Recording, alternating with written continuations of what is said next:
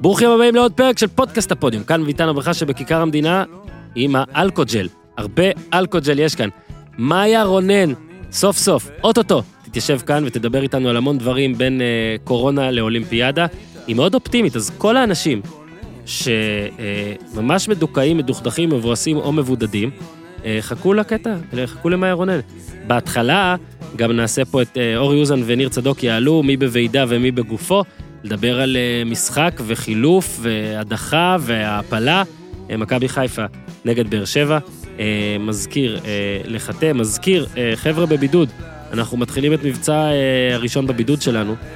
אנשים בבידוד, שלחו לנו הודעות מוקלטות לפייסבוק, או לאן, או לאינסטגרם, תכתבו לנו, נעלה אתכם על הקו אולי בפרקים הקרובים. אנחנו רוצים לדבר איתכם ולתת לכם אפשרות להרגיש יותר שותפים למה שאנחנו עושים כאן.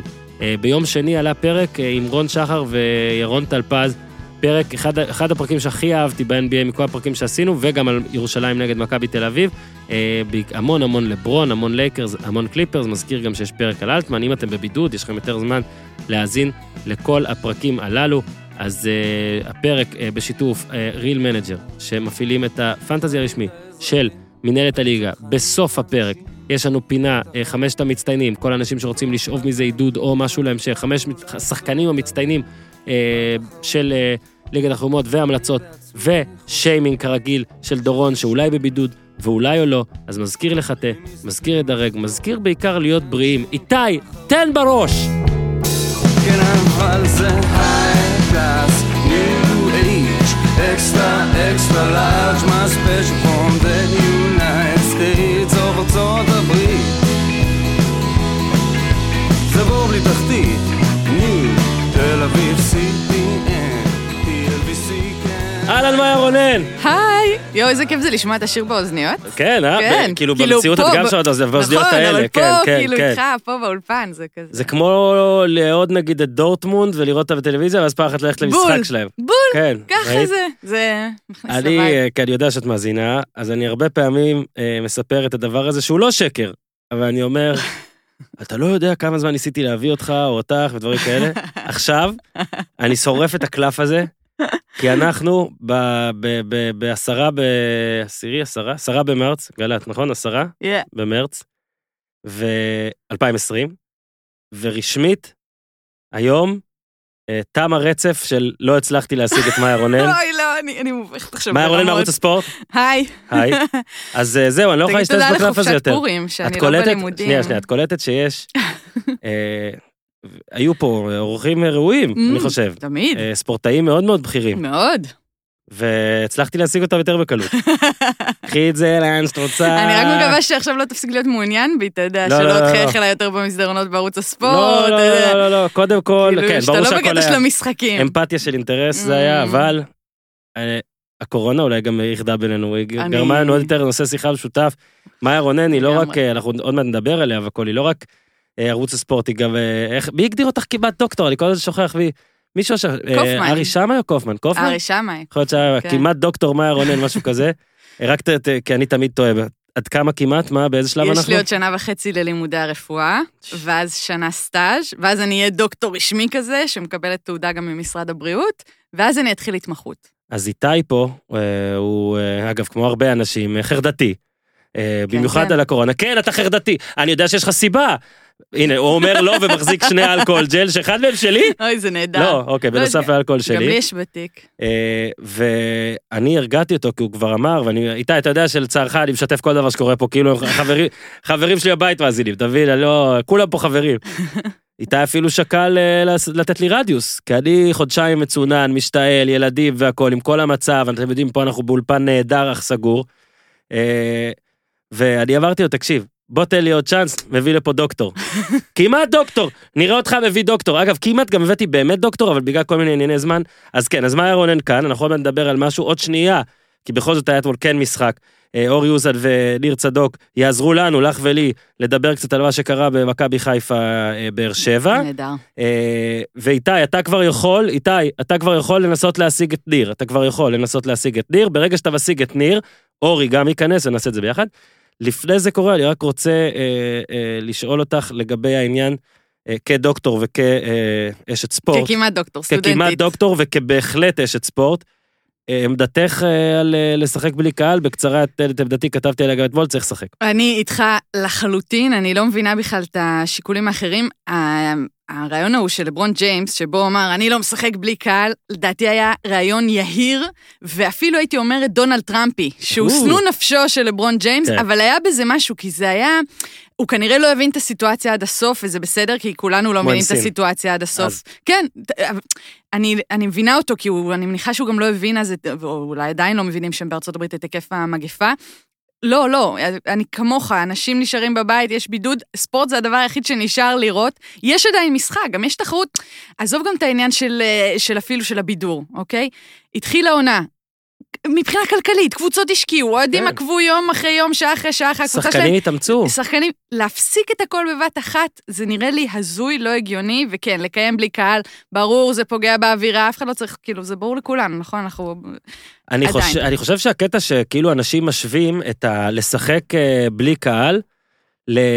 ל- לשחק עם קהל, במקום להשוות את לשחק בלי קהל ללא לשחק בכלל. מהמם, וברור שגם מאיה וגם אני וכל אחד שתומך בדעה, ראיתי שאלונה ברקת גם תומכת, מהמם. אה, מעדיפים שיהיה קהל. אף אחד לא אומר זה בסדר, ואז אומרים, אה, אבל למה נגד רדיוס אתה? כי אני רוצה שיהיה קהל, אבל אסור. בול. ואז גם אומרים, אה, אבל זה מסוכן של שחקנים. אני לא אומר ששחקנים צריכים לסכן את עצמם, ואם אם משרד הבריאות הישראלי, העולמי או האינדונזי יחליט שזה מסכן שחקנים, ואו אם שחקן ייבדק וכל הקבוצה צריכה ללכת לבידוד, מן הסתם אה, אנשים יחשבו אחרת. אבל אה, אני חושב שכל עוד, צריך, כל עוד אה, אומרים שצריך לשחק, צריך לשחק. בואו רק נגיד, שאנשים טענו שזה לא מרגש אותם ולא זה, אז אני למשל ראיתי את דיבלה כובש, ואת עופרי ארד כובש, ואת ויטור כובש, ואת בן סער כובש, חגגו מקסימום. אנחנו נמשיך לדבר על זה עוד מעט, כי עכשיו גם ניר צדוק על הקו, ואורי אוזן הוא כל כך תותח, שגם כשהוא צריך להיות על הקו, הוא מגיע. זה, אה, תקשיב, לא, כי אני לא יודע להפעיל את הסקייפ. אתה, כן, אתה מבין שאורי, אורי פשוט מבזבז דלק וזמן והכל. באתי מהעבודה. שמע, תודה רבה שהגעת. סלפי אתה גם כבר יודע שמעתי שאת לעשות? פה. אה, כן, הוא. משתפר, אני הוא משתפר. עושה גרוע מאוד. ניר, ניר צדוק איתנו? איתנו. איזה מלך. ניר צדוק, אגב, אה, התחתן. מזל זה פרק טוב. ראשון שלו כנשוי, אז היה ניר צדוק. אה, היינו בחתונה, הווידאוים והתמונות שיש לנו ואתה לא מרשה להעלות לא יועלו אה, לעולם, אלא אם תהיה בבידוד, ואז מותר. אה, אבל אה, אני, אה, מאיה ואני נמשיך לדבר על קורונה בהמשך. קודם כל בואי רגע נדבר גם על המשחק, ומאיה פה איתנו, אז מאיה, אני, רוצ- מאיה, אני רוצה שתובילי את רגע, ותגידי מה הכי מעניין אותך שאורי או ניר יגידו על המשחק. את קלה. מה אני רוצה שהכי יגידו על המשחק? אה, אותי דווקא מעניין יוסי אבוקסיס, כאילו, והשינוי שהוא עשה מהפועל באר שבע שלפני שמונה, תשעה ימים למה שהיה אתמול. כאילו, אז הנה, מאוד. האמת היא, כתבתי על זה בישראל עמיתו, היום. עמיתו של אחרי יוסי. המשחק לפני שמונה, תשעה ימים, היה ברור שהוא עובר לשלושה בלמים. אה, זה היה השינוי העיקרי. אה, זהו, גם מכבי חיפה שיחקה לידיים שלו, או לרגליים של באר שבע. אני חושבת אבל שעוד לפני שהמשחק הזה התחיל, גם להדיוט כמוני, אוהדי כדורגל, היה ברור שזה מה שאבוקסיס הולך לעשות. היה ברור ו- את זה בדקה 65 במשחק 4-0. נכון, ו- ועדיין מכבי חיפה כאילו לא הגיעה מוכנה לזה. נכון. אה, קודם כל קשה. זו שיטה שקשה לעשות אליה את ההתאמות, היא הובילה... אורן, מה אתה עושה? למה אתה זה? אני עושה סלפי. אתה מקנא? אתה מקנא? לא, אני לא הייתי בסלפי. תגיד רגע, אני שואל אותך למה אתה מאמן כדורגל ולמה אתה פרשן כזה טוב? כל אחד יכול לעשות את מה שהוא טוב. בו, אל תקנא בי, אני עושה סלפי. טוב, אתה איש כדורגל. הלוואי שהייתי. אה, אני חושב שמכבי חיפה לא באה מוכנה. אה, החילופים, לא מצליח להבין לפחות את חלקם, לא רוצה להיכנס אה, לפרסונליזציה. לא רוצה להיכנס לפרסונליזציה, אבל מה, אז אנחנו חכה, ניכנס. חכה, אתם תעצור. תיכנסו, רגע, תעצור, אבל, אבל, אוקיי. לגבי יש יוסי אבוקסיס, פשוט, ניר ייכנס. יוסי, יוסי, אה, העמדה הזאת של אנדרדוג היא עמדה שהוא מאוד מאוד אוהב. עדיין זה לא הקבוצה שהוא רוצה לראות בבאר שבע, עדיין הוא מחפש, אבל אתה רואה שהוא מצא מנהיג בכל חוליה. כמובן ויטור בהגנה, ג'וסווה, זה השחקן שהוא הולך איתו. אתה ראית את התגובה של ג'וסווה בסוף המשחק שהוא רץ אליו, זה השחקן של יוסי באמצע, ובן סער שממשיך אה, אה? לתת את הטון, הוא ימשיך עם שלושה בלמים, לדעתי עד סוף העונה. לקראת העונה הבאה, מעניין לראות אותו עושה דברים קצת אחרים, כי באר שבע לא תמיד היא תשחק מול מכבי חיפה. היא תשחק מול קבוצות שהיא צריכה ליזום, שהיא צריכה לגוון, יוסי יודע את זה, וזה המבחן האמיתי. בינתיים, מבחינתי, הוא עושה עבודה טובה, בטח אם הוא יצליח להביא אותם לגביע. אז אה, זה באמת ניצחון גדול שלו. מזכיר מאוד מה שקרה למכבי חיפה, דרך אגב. אה, רק הפוך, מול מכבי תל אביב, באותו 6-0-1-0 נכון. אה, הפוך. אמת. אה, ניר עכשיו, כי הוא נשוי, אז הוא יותר מכיל. ובגלל הוא שם זה, טבעת דרך אגב? בגלל זה, אה, עוד מעט נשאל אותו, אני, בגלל זה אני בטוח שהוא חושב שהחילוף השלישי אתמול של מכבי חיפה היה ראוי, רגוע לא ושקול. ניר הנשוי, מה קורה? בסדר גמור. יאללה, תתחיל לראות, אוטומט, על מה? על החילוף השלישי שאהבת. כוון אותי. אמרתי, אותי. החילוף השלישי, הוא לא מקשיב, בגלל שאתה מאוהב שם, אתה לא מקשיב. לא, איך? לא, אני חושב שבלבול פשוט שמר את החילוף הרביעי להערכה. הגיוני. הוא רצה לחכות עם שועה, להכניס אותו דקה 100 ולא דקה 75, או מתי שהוא לא הכניס את סליליך. שמע, אני כתבתי בטוויטר דקה 55 זה היה דקה 60 או משהו, שאם הוא לא יכניס סליליך במקום חזיזה, אז אין סיכוי. כאילו, אתה יודע, בתור מין סטלבט על תרחיש שכאילו, אתה יכול לצפות שבלבול יעשה. ולא האמנת באמת שזה מה שהוא יעשה. ובכל זאת הוא עשה אותו. אני לא מבין איך במשחק של אין ממנו דרך חזרה, עדיין יש שיקולים יותר חשובים למרקו בלבול מאשר איך עוזרים למשחק שאין ממנו דרך חזרה. כי לי הרגיש אתמול שהסיבה היחידה לא להכניס את שועה היא משהו שהוא חוץ כדורגלני. חד משמעית, עכשיו- אבל זה... אם- עכשיו... כן. כן, כן. לא, אני אומרת, אם יש כישלון למרקו בלבול השנה זה שהוא לא הצליח לפתור את העניין הזה, כדי שלא יתערבו גורמים שהם לא מקצועיים מבחינתו, מבחינת מה שקורה כן. אצלו בתהליך קבלת ההחלטות. אני אוסיף את זה ואז ניר ימשיך. הקטע הוא שבמכבי חיפה כל השנה טוענים, אה, ואני מאמין, שזה לא העניין שמרקו בלבול כועס מהמם. על מה ששועה עושה מחוץ למגרש. וזה דווקא לא אה, מקל את מה שניר אומר, אני מחמיר פה. כי בעצם בלבול כל הזמן מספר ואומר וטוען, וגם רואים את זה לפי האימונים והכל, ששועה הוא לא אה, פיסת, אה, איך שקוראים לזה, המקצועית שלו. אבל אתה בדקה 81. ניקח, בוא נתייחס רק מקצועית. תיקח את כל החסרונות שיש לשועה ויש. איך יכול להיות, אני לא מצליח למצוא הצדקה, שסלליך נכנס לפניו בדקה 80, ו- 80 בפיגור 2-1. זאת אומרת, בלבול חושב מקצועית שסלליך יש יותר סיכוי שיביא לו שני גולים מאשר שועה על כל הבלאגנים שלו. ויותר, כאילו זה, זה באמת הרגיש לי, וכתבתי את זה, זה הרגיש לי כאילו ברק בכר עשה את החילוף הזה. כאילו ברק בכר נכנס לראש של מרקו בלבול, הרי מר, בג'ון מלקוביץ' הוא יכול להיות רבע שעה בתודעה שלו, והיה לו רבע שעה, והוא אמר, טוב, בוא יאללה, בוא נקבל את התפקיד. אני יכול להגיד לכם, וזה לא אולי, זה אני יודע, ופה ניר ימשיך. אם שועה נכנס, אוקיי? סליחה, אם שועה לא נכנס, ומכבי חיפה מנצחת אתמול, עדיין היה, היו עצבים היום לעבר מרקו בלבול. בגלל זה ההחלטה הזאת כל כך מוזרה, כי היא לא טובה. היא עושה בשקלול- עוול, היא עושה עוול גם לסלליך, והכי גם לשועה. לבלבול! לחיפה ולבלבול. תקשיב, זה- אח- סלליך הוא הכי, הוא הוא הקורבן של ספק. המצב, שתבין, הוא הקורבן של המצב. זה שועה. כן. בדיוק. מהמם. סולליך רק שועה כל פעם. שהוא נכנס לפני שועה, הוא הקורבן. זה כן, שהוא. פותח בהרכב, הוא הקורבן. תמשיך ניר. אני לא... אני, שמע, יש, יש בעיה עם שועה, אין ספק, הוא לא העובד המצטיין, אוקיי? בוא נגיד, הוא לא חלומו של כל אה, מנהל או של ראש מחלקה, אם, אם נמשיל את בלבול לראש מחלקה. אבל יש עובדה מסוימת, והיא שחלון העברות כבר נגמר. והיה וירדן שועה לא ייכנס לבידוד, לא עלינו שיהיה בריא, הוא יסיים את העונה במכבי חיפה. זאת אומרת, הוא אחד מהכלים שנמצאים לרשותו של מרקו בלבול. עכשיו, מרקו בלבול, אם המציאות הזאת לא נראית בעיניו, או שיש כאן כפייה מסוימת עליו, יכול היה להגיד, חברים, זה לא מתאים לי. ברגע שהוא בפעולות שלו מתיישר עם המציאות הזאת, וכן שם את שועה על הספסל והוא כן נמצא שם, לא יכול להיות שהוא יתייחס לשועה באיזשהו אספקט שהוא לא כדורגלני, שהוא נובע מאיזשהו סכסוך מסוים. יכול להיות שכל הבעיה כאן היא בעובדה שמכבי חיפה לא נותנת לירדן שועה שתי, שתי סטירות, סליחה על השפה, והעיפה אותו בינואר, אבל היא לא נתנה אותם, והוא כן שם. ומכבי חיפה, גם אתמול וגם עד סיום העונה, יכול מאוד להיות שתהיה במצבים שבהם היא תהיה בפיגור או בתיקו דקה 80 ותצטרך לנצח. האם מרקו בלבול מוכן להשתמש באופציה ההתקפית הטובה ביותר שלו על הספסל, או בטח יותר טובה מסולליך בדקה ה-80? האם הוא כשיר לזה? האם אפשר לסמוך עליו שהוא יעשה את זה? מישהו נתן לי... אני, אני בתור אוהד של מכבי חיפה הייתי שואל את עצמי היום שאלות, רגע, האם יש פה, האם המאבקי החינוך האלה, או איך לא יודע אפילו איך לקרוא לזה, בין בלבול לבין שועה, יותר חשובים מההצלחה של הקבוצה? אני באמת האם הייתי- אני רוצה מאמן שיעמוד בראש המערכת ויהיו לו שיקולים שאני מגדיר אותם זרים, אני, אני הייתי שולחת 80. אותם לט- לטיפול זוגי, ואני לא אומרת את זה בצחוק. באמת, כדי לפתור את האישוז ואת מה שקורה ביניהם, יכול שצריך איזה גורם, צד שלישי, אובייקטיבי, שאינו יעקב שחר או הבן שלו, שפשוט ידברו וינסו איכשהו לגשר על הפערים האלה ביניהם. אני- כי זה לא רק מקצועי, לא יכול להיות. לא, זה מעבר. קודם כל, ברור, לא, שום כי אורן שיקול- אומר שבמכבי חיפה אומרים שזה, שזה מה שמרקו בלבול מאמין בו, ואז אולי זה יותר חמור, אני לא קודם יודעת. כל, ששחקן, שמאמן מרכיב שחקן, זה לא רק מקצועי אף פעם. זה גם יש רגש. תקשורת גם. יש תקשורת. תת מודע, מה שאתה יכולת מרגיש. ביצוע לא סתם הוראות. מערך, כן, יש לא סתם מאמן ברור. מסוים, מעריך שחקן מסוים יותר, ויש לו פחת לעומת מאמן אחר, זה הרי בכל מקום, פתאום מגיע מאמן, השחקן פורח. למה?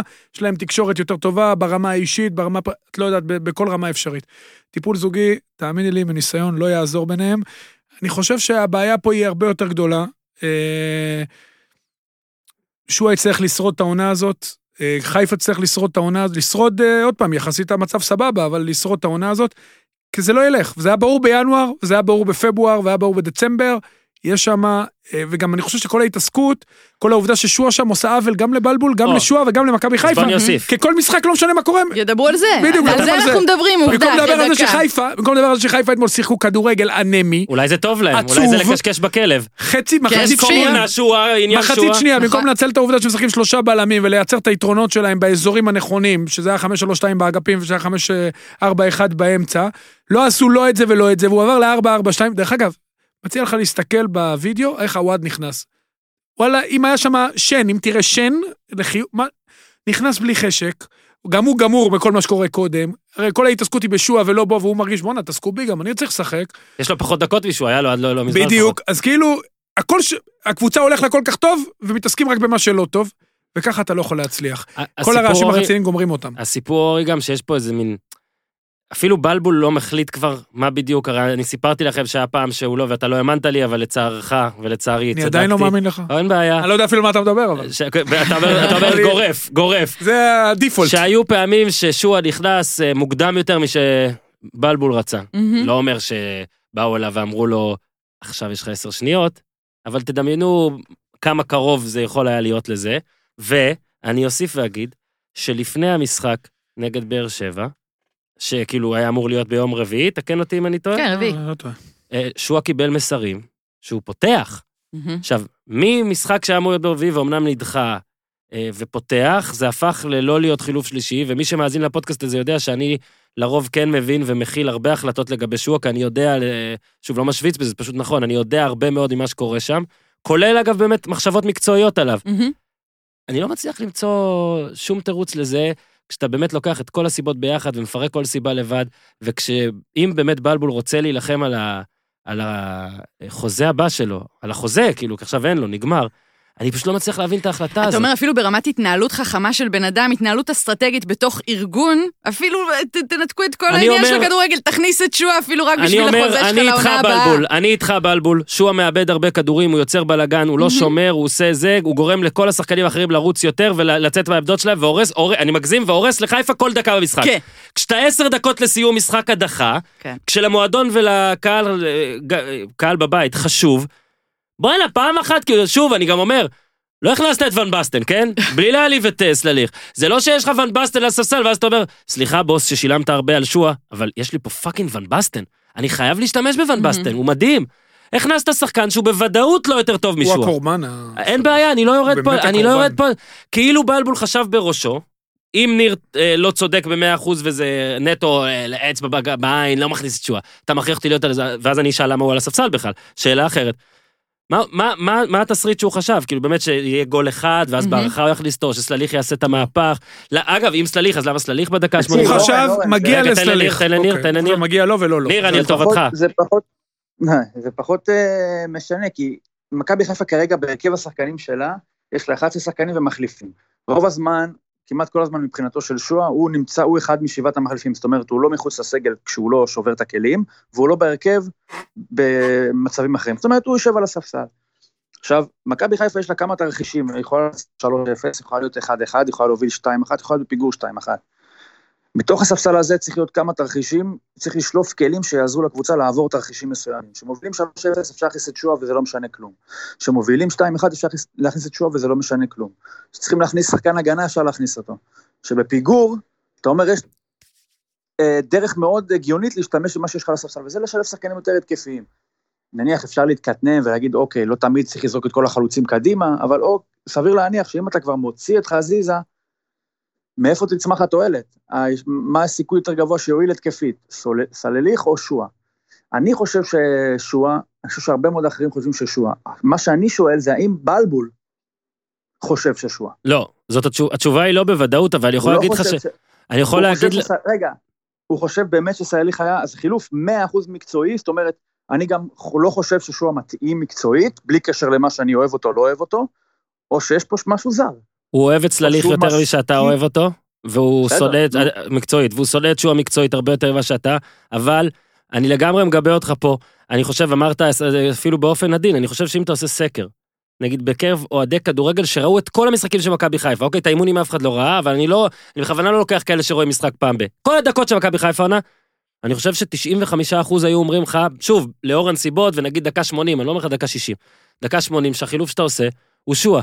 ואורי, אני חושב שאם אתה לוקח עכשיו רק אנשי כדורגל, עדיין התוצאה בסקר תהיה 85 אחוז, כולל אנשים שראו את האימונים. גם אני הופתעתי, אתמול כתבתי לך בקבוצה. אני, אני, כן, נכון, אני רק מוסיף עוד דבר אחד של, של הנושא הזה, ופה אני, זאת ההגנה היחידה שלי על בלבול בנושא.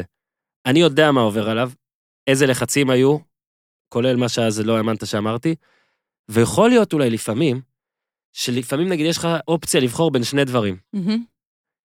כולם אומרים לך לבחור בדבר אחד, כאילו אתה חייב לעשות את זה, זה הגיוני, אתה כבר מתחיל לפקפק ברגע, אז מה התפקיד שלי פה? זאת אומרת, אני, אני, אני מתבלבל. זאת אומרת, מלחמת אתה נשאר העצמאות שלו. בפוזיציה, אתה- אתה לא, נשאר בפוזיציה. אפילו יותר גרוע מזה. Mhm. אני, אני חושב, אני Mhm. לפעמים, אני אספר את זה ככה, נגיד אני לפעמים בא נעול על שניצל. אני הולך למ- למקום לאכול שאני יודע שאני רוצה שניצל. זה לא שאני הולך ואז בודק בתפריט. ברגע האחרון אני כזה רואה עוד אופציה, ואני לא מצליח להחליט. אוקיי, מה אתה ואז אתה אומר, רגע, בוא נשים פה אה, פר- pros ו cons, כאילו, על כל דבר, שניצל לעומת אה, סטייק פרגית, או סליחה, ניתן מנה טבעונית, קינוע, אוקיי? לא מצליח, לא מצליח, לא מצליח, לא מצליח. בסופו של דבר, ההחלטה היא 50-50 כשזה מגיע למצב הזה. בקפה נוער אתה כל תזמינו שניצל. תקשיב שנייה, שנייה, שנייה, אתה כל כך? קפוא, אתה כל כך קפוא, שהחלטה רציונלית מתקבלת על 50-50, וככה אני מאמין, ואף אחד לא יכול לשכנע אותי אחרת, שבסופו של דבר, בלבול אתמול, רגע לפני סלליך נכנס, אמר, רגע סלליך עושה זה, אה, סלליך, ככה, לא, ככה, אני מאמין, אני מאמין שזה לא, ככה. מה שאתה מתאר, אם אני, עכשיו אני במחלקה פסיכיאטרית, כן, אז כל כן, נכון. העולם שלי נצבע ככה. זה הרגלים. מה מדברים עליו מבחינה, גם מבחינת אצל פסיכולוגים ופסיכיאטרים, להקנות לעצמך הרגלים טובים, ואז במצבי דחק של קבלת החלטה, בעצם לא אתה מקבל את ההחלטה, אלא ההרגל שלך מקבל את ההחלטה בשבילך. מהמם. מדברים על זה גם אפילו בעניינים של דיאטה וכולי, אם אתה מייצר לעצמך הרגלים, אין את המצב שבו האגו שלך צריך לקבל את ההחלטה. וההרגל כנראה של מרקו בלבול הוא זה, וזה, אגב, העניין של השניצל, כאילו, זה אפילו לא 50-50, זה 80 אחוז לשניצל. הרי, כי- הרי אני חשוב לי להגיד, כי אנשים לא מבינים את זה, אני לא מאלה שחושבים שאני מבין יותר ממאמני כדורגל, ויש. אנשים, אגב, גם בערוץ שלך, פרימו היקר, שתמיד באמצע תוכנית גם אומר לי, כשאני אומר את המשפט הזה, אני לא מאמן, הוא אומר לי, די, אתה מבין לא פחות ממאמנים. אני מודה שאני מבין פחות. אנחנו מבינים הרבה פחות. אני אומר את ברור. זה, אני מבין פחות מבלבול. נו, איזה שאלה. אני, כן.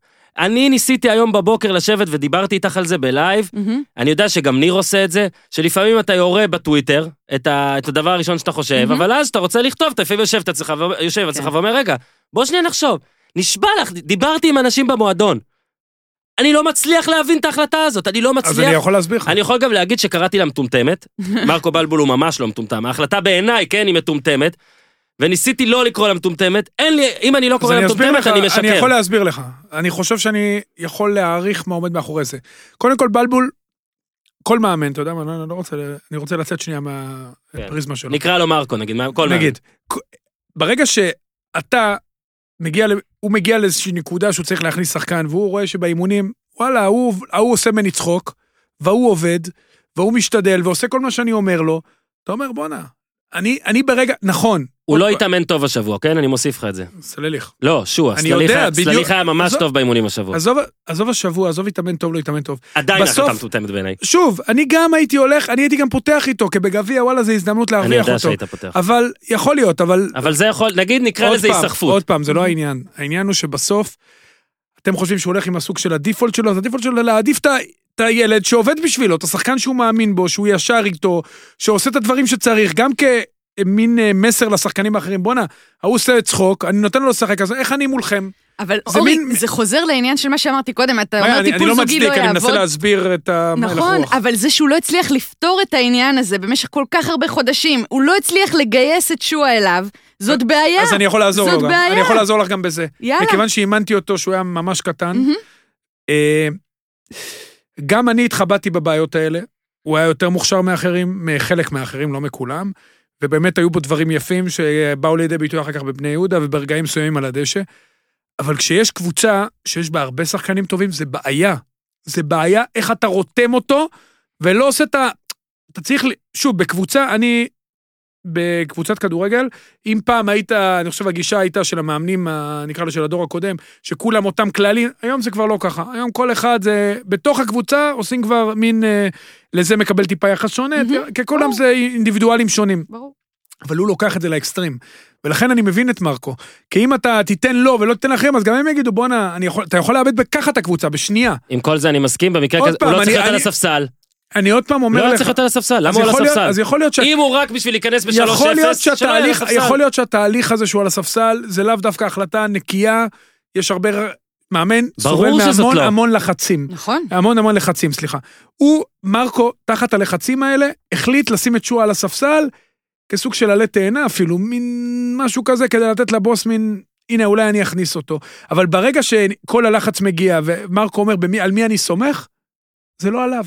ולכן הוא מכניס את זהו, הבחירה, בדיוק, מותר לו, זה הבחירה מותר לו שלו. לא לסמוך עליו. זה הבחירה מותר לו שלו. לא לסמוך עליו. שוב, אני גם לא מסכים, אבל זה האם מכבי הבחירה. חיפה חושבת שצריך לא לסמוך על ירדן שועה? בקיץ נגלה. של אני לא סומך על ירדן שועה גם בפיגור של 2-1 היא החלטה לגיטימית במרכאות של מאמן. לא, אוקיי, זה לא רק פיגור 2-1, אני זה גם לא גם אומר במשחק ש- בלי חזרה. אני לא אומר. שיאנקל'ה צריך להגיד למרקו בלבול, לא, לא מעניין אותי. בפעם הבאה שבדקה 80 בפיגור אתה מכניס אותו מנדטורית, לא. אבל השאלה האם בבואו של יאנקל'ה שחר להחליט, האם מרקו בלבול יאמן את הקבוצה בעונה הבאה. סוגיית השיתוף של ירדן שועה תהווה חלק מרכזי אפילו יותר מהפער שיהיה לחיפה מהמקום הראשון. אה, יש תשובה זאת לזה. אומרת, אם מכבי חיפה תגיע לשלוש הפרש ממכבי, אבל בלי שיתוף הולם של שועה לדעתו של אה, יעקב שחר, האם זה ישאיר את בלבול בתפקיד, להבדיל מאשר אם מכבי חיפה תסיים עשר נקודות מ- אה, ממכבי תל אביב, אבל שועה כן ישותף ויקבל יותר דקות עד לסיום העונה. אני חושב שאתמול זה די נחרץ על אה, רק אליפות, אבל בוא נראה, לך תדע, תמיד יש אפשרות שהאלטרנטיבה פתאום תגיע אז זה לא למקום רק אחר, אליפות, או משהו כזה. אני חושב שזה רק אליפות. רק אליפות, אני חושב שלוש הפרש כבר לא עוזר לו. רק תשתף את שועה. שלוש הפרש כבר לא עוזר לו. ניר, דבר אחרון, אה, אורי, תודה, אם תרצה להוסיף לדבר הבא כמובן. אה, רק עוד דבר לפני, שלא יהיה רק שוב. לא, לא, אה, כן, אני עוד מעט מנפה אותך, אבל רגע, זה עוד לא קורה. שזה יקרה אתה תדע. אה, ניר, אה, באר שבע ניצחה, אה, לא ביכולת גדולה, אם אורי או אתה תרצו עוד להוסיף ליכולת שלה, בכיף. אה, אגב, אורי, שהם אני... יסתדרו לבד, בלי שנוסיף להם. לא, אורי, אני, אני אגב מסכים בדיוק עם שלושת האנשים גם שאמרת, בגלל זה אני לא אחזור על זה, אבל זה גם מה שכ- שכתבתי, בדיוק שלושתם. ולא אה, קראתי את הטור שלך. לא, לא, לא, לא, אין, אין גם סיבה.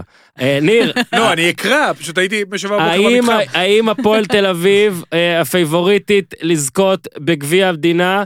אה, ואני אעדן את השאלה, מה האחוזים לדעתך שאתה מסדר, נגיד, את ארבע אה, אה, האחרונות, פיינל לא, פור לא נקרא להם. לא הכי גבוהים, אבל כנראה שמקום שני. תן אחוזים אני רוצה. באר שבע 40. הפועל, אתה יודע מה לא, באר שבע 50. הפועל אה, 20. בנעשה את זה 15-15. אה, אתה, light, light יצאת. תשמע, למה אורי, למה לא. שאני אגיד? הייתי בטוח שתגיד, נגיד, או כאילו עשרה אחוז פחות הפועל מאשר באר שבע. לאור, לא. לאור, לאור, הדר, לאור התכתבותנו בוואטסאפ, לא. בלי לחשוף. מה, אה, מה, דבר, תגיד דבר אחד שכן אהבת, אבל בבאר שבע, אה, כי לא התרשמנו כולנו, אבל דבר אחד שכן אהבת, ואז... מה יש ל... תשמע, אני לא חושב שיש שם משהו שאפשר יהיה לאהוב, זה לא יהיה בסטנדרטים של אתה- אוהב את זה. אתה לא שונא לגמרי, מה אתה לא שונא יהיה- לגמרי? זה לא יכול להיות טוב, זה ייאמר לזכותו של אה, אבוקסיס. אני חושב שיש לו פחות או יותר נסיבות מקלות לכל מה שיקרה. אני חושב שהוא גם מביא תוצאות יחסית יפות, בלי קשר, וגם אם הוא לא היה מביא תוצאות יפות, ונניח היה מודח אתמול, תשמע, זו קבוצה שהיא שוב, קצת בדומה לשנה שעברה, מצאה את עצמה באמצע העונה, עושה ניתוח שינוי צורה קיצוני, עם הרבה פחות שחקנים טובים ממה שהיא חשבה שיהיו לה בתחילת השנה. ואני חושב שיוסי אבוקסיס הוא מאמן מושלם לטשטוש חסרונות, או ל, נקרא לזה להגדלת אה, טיפ- טיפוח הערך, יותר ממה שהוא באמת. בקיצור, הוא פוטושופ. להבדיל מה... להבדיל מה, כן, לגמרי. להבדיל ממה שראית במשחק ליגה בינינו לפני שמונה ימים, ששם באר שבע פחות או יותר ניסתה לשחק מול מכבי חיפה, נקרא לזה כמו שווה ב...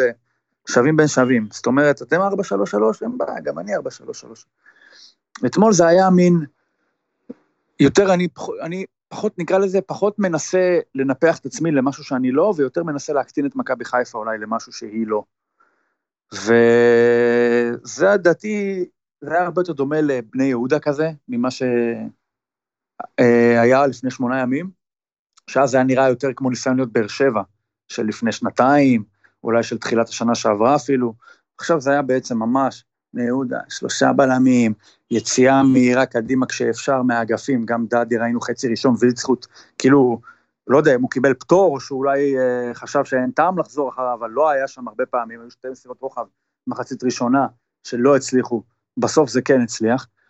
ולא יודע, מאוד קומפקטית כזאת, מאוד, לא, לוחץ, לא מנסה ללחוץ גבוה, כן מחכה לחטוף את הכדור ולזרוק אותו מהר קדימה, מאוד אבוקסיסי כזה, ובדעתי הצורה היחידה האפשרית של באר שבע להצליח אה, בסגל הנוכחי, זה בצורה הזאת, זאת אומרת, אי אפשר, אנחנו לא, השנה אנחנו לא נוכל לבדוק האם אבוקסיס יכול לאמן קבוצה יוזמת ויותר פתוחה ויותר אטרקטיבית.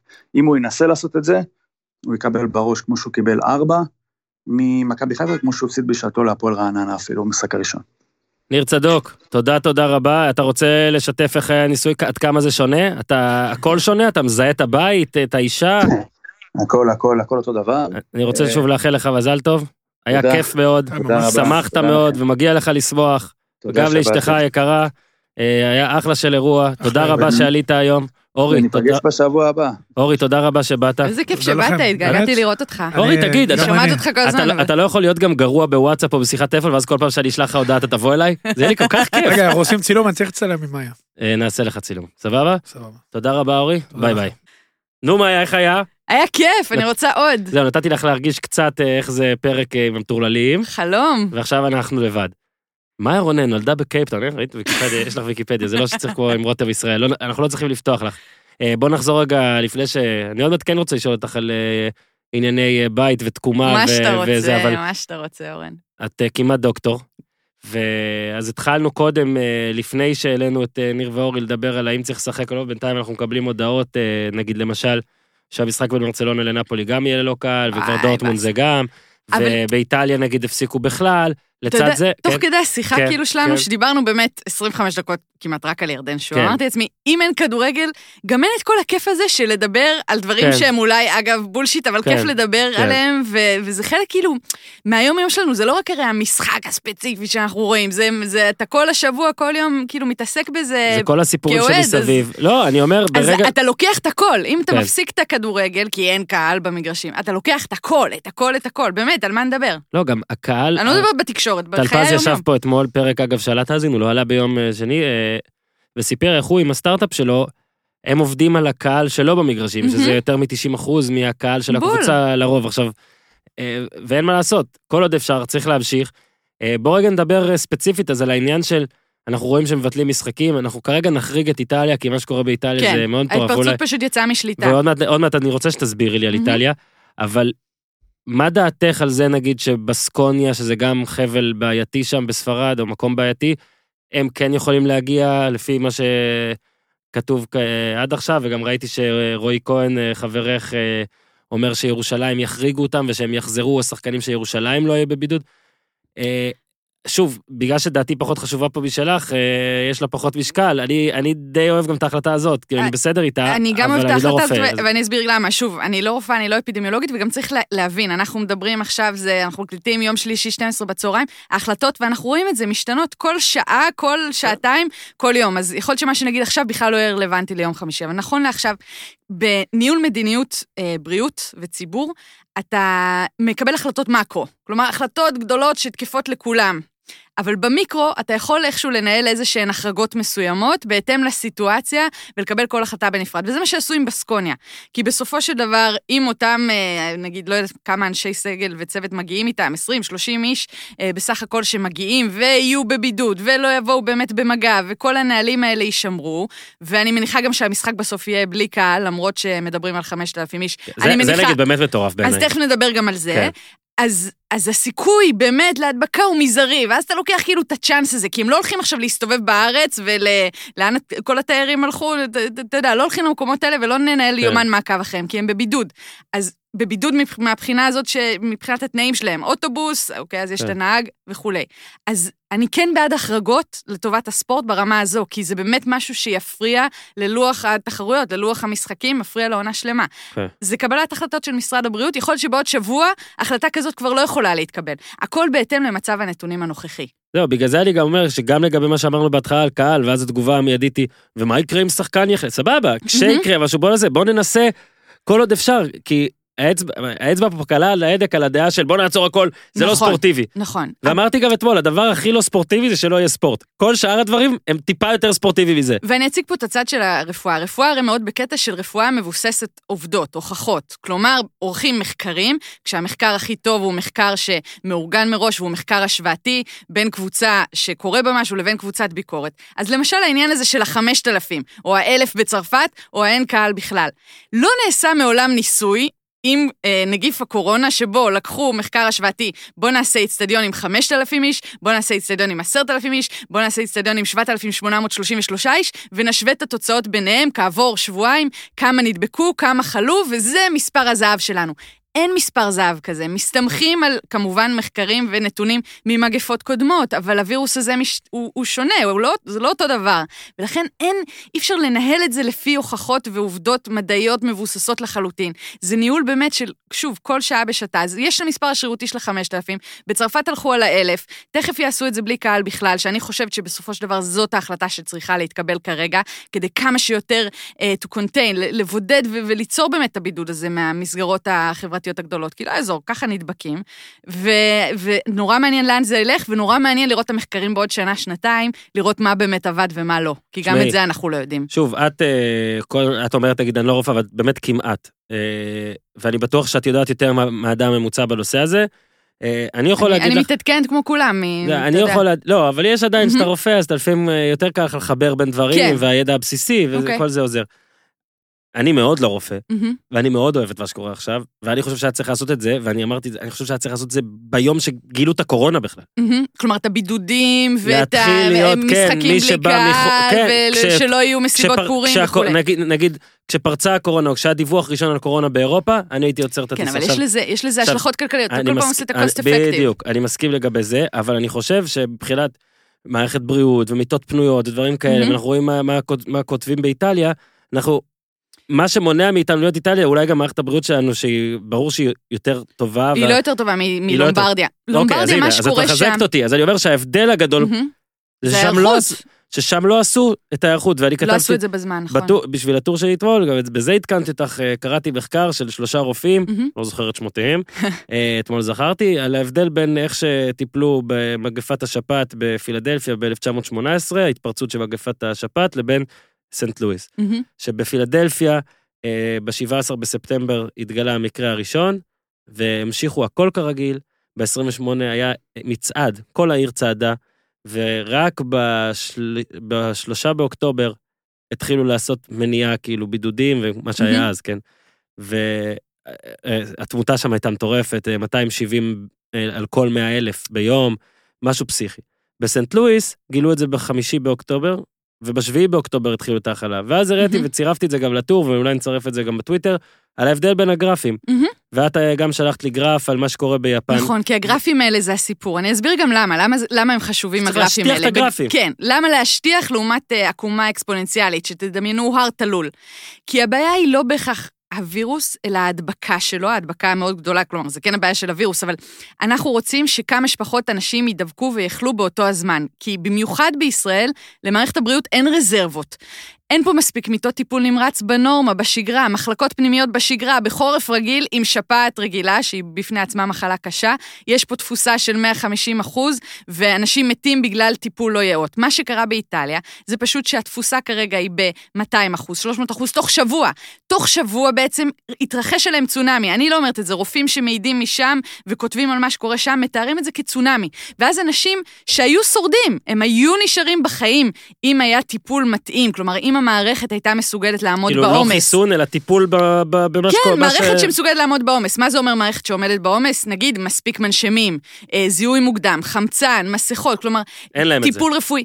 יש להם הכל, זו מערכת בריאות מצוינת, אבל בעומס שפתאום בא לך צונאמי כזה, גל כזה, אין לך מספיק מיטות. הם הפכו את כל חדרי הניתוח לחדרי טיפול נמרץ. כל הרופאים, כולל פתולוגים שלא ראו חולה 20 שנה, מגויסים למאמץ הזה. יש שם מולעמים. ממש כמו מין מלחמה, מין אויב, winter is coming, אוקיי? המתים המהלכים פשוט פרצו את החומה, ועכשיו צריך לעצור ולעמוד בפני השטף. זה מה שמנסים לה- לעשות בישראל, כי מבינים, מערכת הבריאות פה לא תעמוד בשטף כזה. וכן, מי שימות זה אנשים מבוגרים, זה הסבא והסבתא שלנו, וזה אנשים עם מחלות רקע, וזה אנשים שיש להם איזושהי, דיק- איזשהו דיכוי חיסוני. הם אלה שיעמדו שם ו- ו- ויפלו, אתה יודע, במהירות מול הנגיף הזה. וזה מה שמנסים לעשות כרגע. ואיך אבל, כאילו, סבבה שבאיטליה זה התפוצץ ולא נערכו, אבל בש- ברוב המקומות באירופה לא נערכו. למה דווקא איטליה? זאת אומרת, קראתי פסטיבלים, כל מיני דברים, יש אה, תשובה יותר ברורה כבר על... אני, אני על- לא יודעת, לא ראיתי ממש מעניין, ספציפית גם למה, חיפשתי כל למה הלילה. יש כל מיני דווקא שמות, שם. אה, כנסים ופסטיבלים, אבל זה מאוד מוזר. אני לא יודעת. עוד יותר מוזר, זה כשזה כבר קרה באיטליה, זאת אומרת, לדעתי כבר יותר משבוע יש את הפיצוץ הזה באיטליה, נכון? זה זה שב, שבוע וקצת יותר, לא, המספרים האלה זה בשבוע האחרון. עדיין לא חס... לא, אבל היה שלב גם טיפה קודם כן, של כן, לעשות... נכון. לא זה אקספוננציאלי, שוב. לא חסמו את הגבולות המדינות האחרות. מהמם. בסדר, הרי באירופה אתה יודע, אתה יכול... אבל לעבור. שם כבר הייתה הדבקה בתוך הקהילה כנראה, ומה הבעיה הגדולה? שכמעט לכל וירוס יש איזשהו זמן דגירה, שבו האדם בכל זאת יכול להיות מדבק, כל וירוס והתכונות כן. שלו, אבל לא בקורונה... ידעו שם בהתחלה. בקורונה יכול להיות שאתה נשא ושאתה מדבק ושאתה לא יודע, וגם יכול להיות שאתה נשא ואתה לא סימפטומטי, אתה לא יודע שיש לך כן. את הקורונה, אבל אתה מדביק עכשיו את סבתא שלך, וסבתא שלך כבר תחלה ממש. כן. אז זאת הסיטואציה הבעייתית, ו- ונוצרה שם איזושהי אה, הדבקה. רוב ההדבקות, גם בדרום קוריאה, התפרצות בגלל אותה אה, קבוצה דתית, בצרפת, בגלל איזשהו כינוס דתי, אז אני גם משווה בין דת לבין כדורגל, הרבה אנשים שנמצאים באותו מקום, ואז הולכים ומתפזרים ומפזרים את הנגיף. החקירה האפידמיולוגית וכל החקירות האפידמיולוגיות הן מרתקות, לזהות את איך זה קורה. זה, זה מדהים, אנחנו, שוב, כרגע לא יודעים מספיק, זה ongoing situation, אבל בעוד שנה, עוד שנתיים להסתכל על זה, זה, זה מדהים. אני רוצה לדבר איתך על עוד-. על עוד פן בדבר הזה, ואנחנו לא נוהגים לעשות כאן ביקורת תקשורת, בטח שלא על, אה, על קולגות, אה, קולגות בספורט ודברים כאלה. אני רוצה לדבר איתך על נושא כללי, ואני אתן לך את- החשיבה שלי פה מהמם. עכשיו. כל פעם כשאני מדבר עם דוקטור, או כמעט דוקטור, או פרופסור, או חוץ מהציוץ הזה שיעקבי שיתף על הרופא מאיטליה שהפחיד לי את החיים, אה, אני נרגע קצת. כאילו, אני אומר, המצב לא נעים, זה מצב חרא, אבל אני נרגע קצת, כי העובדות. אני- כל פעם שאני קורא בתקשורת, אה, כותרת, כותרת משנה, אה, הפניית פייסבוק, טוויטר, אני, אני מתעצבן. עכשיו, אני האחרון, אני תמיד, הרי במדינה הזאת, בכלל בעולם היום, מאוד מאשים את התקשורת בהרבה דברים, את תקשורת הספורט בספורט, את התקשורת הפוליטית עכשיו, אה, במה שהיה בבחירות והכל, ואני תמיד אומר, טוב, האמת היא פה איפשהו באמצע. אף פעם לא כעסתי על איך שמסקרים דבר, כמו שאני כועס עכשיו. אין לי פה שום דבר פרסונלי, אני אפילו לא מכיר את כתבי הבריאות, את עורכי הבריאות, אני לא יודע מי עושה כל דבר, זה בכל האתרים. אני מפחד גם מהידיעות באתר שאני עובד בו. אה, אבל זה פשוט מדהים, בעיניי, והשאלה פה היא איפה, את יודעת, הרי על העניין הכלכלי כבר אה, הרבה דיברו והכל, ותמיד יש גם כאלה שמרוויחים מזה, וכמה שזה ציני, אני בטוח שזה ככה. שיש אנשים שיש להם אינטרסים לפעמים להדאיג, כי אז אחרי זה הם אלה שעושים, שעשו את ה short, או שאלה שיקנו עכשיו ב, ב, כשזה נמוך. איך את צורכת את זה, איך את מסתכלת על זה, ואת כן כמעט דוקטור, עד כמה אצלך קודם כל, ככה? תסכים איתי שמגפה זה רייטינג, וגם אני- בערוצי אני- התקשורת אני- אגב- רואים את זה. בזמן שהם מדברים על המגפה, הרייטינג גבוה, אם הם עוברים לנושא אחר, הרייטינג לא, לא, יורד אין- דקה אחרי יש סיבה דקה. שכל, אז- יש סיבה שאנחנו מדברים על זה גם בשני פרקים שונים. זה בסדר. מעניין. אגב, לגיטימי, לגיטימי. לדבר על זה לגיטימי. לדבר על זה. אגב, אנחנו בתקשורת עושים את, אותו, את, את אותן פאניקות אה, אה, ברור. כלפי נושאים תקשורתיים. זה שדיברנו fucking 25, חילוף. זה שדיברנו 25 דקות על חילוף, זה אה, כמו לדבר על קורונה בהגזמה, אבל זה לא עניין של חיים ומוות, נכון? בדיוק. אז, אז זה שונה, בגלל זה זה שונה. אגב, שוב אני אומר, אין פה ביקורת, אני פשוט נכון, מפחד כל פעם שאני רואה הפניית פייסבוק של N12 או משהו. אז אני חושבת שמה שחשוב מאוד, זה באמת, ואני אני כן חושבת למשל שמנכ"ל משרד הבריאות משה בר סימן-טוב כן מייצג איזשהו משהו רגוע בהופעות הטלוויזיוניות שלו. חשוב מאוד שיהיו דמויות של רופאים שידברו, ואיתמר גרוטו שמתראיין, והם באמת מנסים לעשות הסברה, שתהיה הסברה כמה שיותר ברורה ומדויקת. מה הבעיה הגדולה? גם הרופאים עצמם, עדיין אין לנו מספיק מידע, אנחנו לא יודעים. ההיערכות של, של משרד הבריאות היא לסצנריו הגרוע מכל, זה, וככה זה צריך להיות, כי אחרת. אתה, שוב, אתה תמצא את עצמך כמו בלומברדיה, שזה עשרה מיליון בני אדם, אה, ש, ש, כמו מדינת ישראל פחות או יותר, ו, ובמין התפרצות כזו של 100 מתים ביום. אז זה הצד של התקשורת, היא נסחפת לתוך זה. אני מסכימה איתך לגבי הכותרות ובהלת הקורונה, ואולי אפשר להשתמש במילים קצת אחרות, ואולי בתקשורת שהיא פחות, גם קראתי על זה, תקשורת שהיא פחות מנוהלת אה, במצב פיגוע וכולי, אולי ההתנהלות היא אחרת. מצד שני זה מעניין את האחרים. לגבי רופאים, רופאים יש להם את החטא לצד השני, וזה לא קשור רק כן, לקורונה, הכל זה בסדר, תמיד. אה? כן. תמיד הכל כן. בסדר, אני בת של רופא, כאילו צריך למות כדי באמת אה, להיות כן. מודאג ממשהו, אז זה, זה גם הצד הזה, כאילו, דווקא בגלל שרופאים הרבה פעמים כן רואים את הצדדים הכי קיצוניים של החיים, אז עד שהם לא ממש רואים את זה בשטח, הם אומרים, אוקיי, בוא נרגע וכולי. אה, האמת היא איפשהו באמצע. בכל מקרה, לאנשים חרדתיים, אני כן ממליצה, מידע הוכח כמשהו שמפחית חרדה. עכשיו, מידע זה לא להיכנס לאתרים הכי מלחיצים שיש, ו- כן. ולגופי מידע לא כך מבוססים. תמותו. כן, בדיוק. אלא להיכנס, לנסות למצוא, אפילו דרך הטוויטר, למצוא לינקים ל- ל- לאתרים רפואיים תהיו יותר. סנט לואיס. אני נרגעתי כן. מסנט לואיס, הלוואי שנהיה, כן. למרות שאנחנו, לא לקחנו לנו יומיים. אה, לקח את זה גם איזה שבוע, שבועיים, אבל בגלל ענייני גבולות, אני מניח זה קצת... ואקטים נוספים שמקטינים חרדה זה למשל להסתובב כן עם האלכוג'ל הזה, כן, כי, כי זה באיזשהו. מקום, זה, זה מוריד לך את החרדה, כן. ולא להתחבק, לא להתנשק, זה. גם מקטין את ההדבקה וגם את החרדה שסביב זה. כן, עכשיו ראיתי אתמול, היה, אני לא זוכר מי, אבל מישהו בטוויטר שאל, אה, עשה הימורים, ליין, על אה, מתי לדעתו יחזרו לשגרה. הילה קורח, חברתי כן, זה הטובה. היה, הילה שאלה, מתי כן. יחזרו לשגרה, כן, ואת ענית שם שבועיים. כן, לא, זה הצד האופטימי והלא קשור אבל למציאות לא שלי. ציני, אופ- זה באמת צד אופטימי. זה לא ציני, זה לא שכאילו שבועיים, כי את אומרת בשנתיים. צינית אני אף פעם לא, אני לא כזה לא. אדם ציני. אני הייתי רוצה להאמין, כאילו הייתי רוצה להאמין שזה מה שיקרה, כלומר שנכיל את זה. עולמי או ישראלי? לא, ישראלי. ישראלי. שאלה שם על ישראל, מתי הכותרות יתחלפו, כאילו מתי הבנתי. לא נדבר על הקורונה חצי שעה הבנתי. במהדורה. אה, אבל לא, זה, זה כנראה לא ריאלי. אני כן חושבת שאם באמת תהיה איזושהי הכלה ונצליח לשמור על המספרים המצומצמים האלה עד עכשיו, יכול להיות ש, שכן נסגור את המגפה, אנחנו כן רואים את זה. אבל עדיין נסגור את השערים, לא עדיין. להאמין, כן, אם להאמין לדיווחים מסין, אז הם כן מצליחים איכשהו כאילו להשתלט על, על אה, מקדם ההדבקה, כן. גם בדרום קוריאה, גם ביפן, אז יש אולי אפשרות להכיל את זה. שוב, בגלל שאנחנו לא יודעים מספיק, אז אי אפשר באמת להגיד. אז אני מעדיפה ללכת על הצד את האופטימי. יודעת מה עוד דבר שאני אוהב ב... אה, כאילו, אם, אם יש עודף הפחדה, לא מצד תקשורת, אלא מצד ה- הגורמים המוסמכים, הם מבינים שעם כל הכבוד, ישראלים זה לא האנשים שהתנדבו להיות מסודרים, ו... אה. וואלה, אני צריך להיות שבועיים בחדר, לא בית, סבבה. תקשיב, כל מי שדיברתי איתו שיצא מבידוד, לא באמת היה בבידוד, ואני מדברת איתך גם לסטודנטים לרפואה, כי אצלנו בדיוק לפני שהתחלתי עכשיו את סבב פסיכיאטרי, היה לנו שבוע חופש, אז כולם היו בחו"ל בשבוע הזה, וחלק חזרו ככה, וחלק... הם יצאו לסופר. וואלה. הם- כן. לא לעניין. נכון, אבל אה, זה ישראלי מאוד. היה גם, אה, לפי מה שהבנתי, אה, עיתונאי במשחק שהייתי בין אה, מכבי תל אביב מהמם. לאפס, מהמם, גם שחזר, היה בצ'מפיון, זה היה באיזה משחק, לא נגיד את השם, מהמם. אבל בוא נגיד שאם הייתי יודע שהוא ממשיך להסתובב, לא בטוח שלא הייתי עושה משהו, אבל אנחנו כל- ישראלים, בגלל זה היפנים, אגב, העקומה שלהם הרבה יותר שטוחה, כי היפנים כל כך ממושמעים, סגרו את הבתי ספר, אנשים עושים את מה שאומרים להם, מראש הם מסתובבים עם מסכות, כי, הקטע פה, אתה יודע, לא, זה חלק גם, מהתרבות. הקטע פה זה שאתה, ככל שאתה מקליל את זה, שאולי מבחינות פסיכולוגיות זה גם טוב, אז באמת אנשים יכולים להגיד, טוב, אז אני אצא שנייה לסופר, אני אשים כן, מסכה על עצמי, אני לא כן, אדביק. it's a slippery slope, כן. ובגלל זה במשרד הבריאות נוקטים ב... ואני חושב באמצעים הכי חמורים. שדווקא זה, אז זה גם כן גורם לאנשים ככה להיכנס נכון. לזה, להבין, שמע, נכון. ברור שלא כולם, יש פה אנשים שאני בטוח שאומרים, שמע, אני כאילו עכשיו אה, יכול להדביק אחרים, עזוב אותי, אני... וזה מה שאני מקווה שיוכל. אני יכול להגיד לך שאחי היקר, היה אמור להגיע בעוד כמה מארצות הברית, מהמם, אתמול בדיוק הודיעו שאסור. זה מבאס בטירוף. מאוד. עכשיו זה לא לראות שנה את המשפחה, ו... וחיכינו והכל, והיה אמור להיות גם אירוע, וזה ממש ממש מבאס. ממש. ואני אני בעד אה, לסגור את הגבולות. מהמם. אגב, הוא לא. ואני כן חושב שאנחנו צריכים תמיד לקחת כמקדם את, ה, את, ה, את העובדה שזו מדינה לא ממושמעת, ושצריך לעשות את זה יותר חריג, ושוב, נגיד, שמונה מטוסים קראתי ביום אמורים להיכנס מארצות הברית, נגיד. זה אז נגיד 300 במטוס, שוב, מהמם. אני לא כזה מומחה בכמה אנשים יש מהמם. במטוס. מאיפה הם באו, מאיזה חלק במדינה, או אין לך מאיזה שום מדינה שליטה על אחרת. זה. אז, אז בואו, אם עושים משהו, אז בואו נעשה אותו עד הסוף, ואז אנשים יגידו, אז למה בס- בסקוניה וזה? כבר ענית, ואני בדיוק חושב כמוך, אפשר להחריג אם, מהמם. אה, גם בק... זה משהו שהוא מאוד מאוד מאוד ספציפי. בק... לא, כן. בדיוק, גם בכמות, אבל אני בטוח שגם אה, בגלל שעושים את זה, אף אחד לא ירצה אף אחד מהגורמים שאישר לבסקוניה להגיע לא ירצה שיתפרסם שבסקוניה הדביקו מישהו. זה הדבר הכי גרוע שיכול לקרות לו. בטח בתקופת בחירות שישיות או שביעיות, או אני לא יודע כבר אה, מה יהיה. יאללה, מאיה רונן.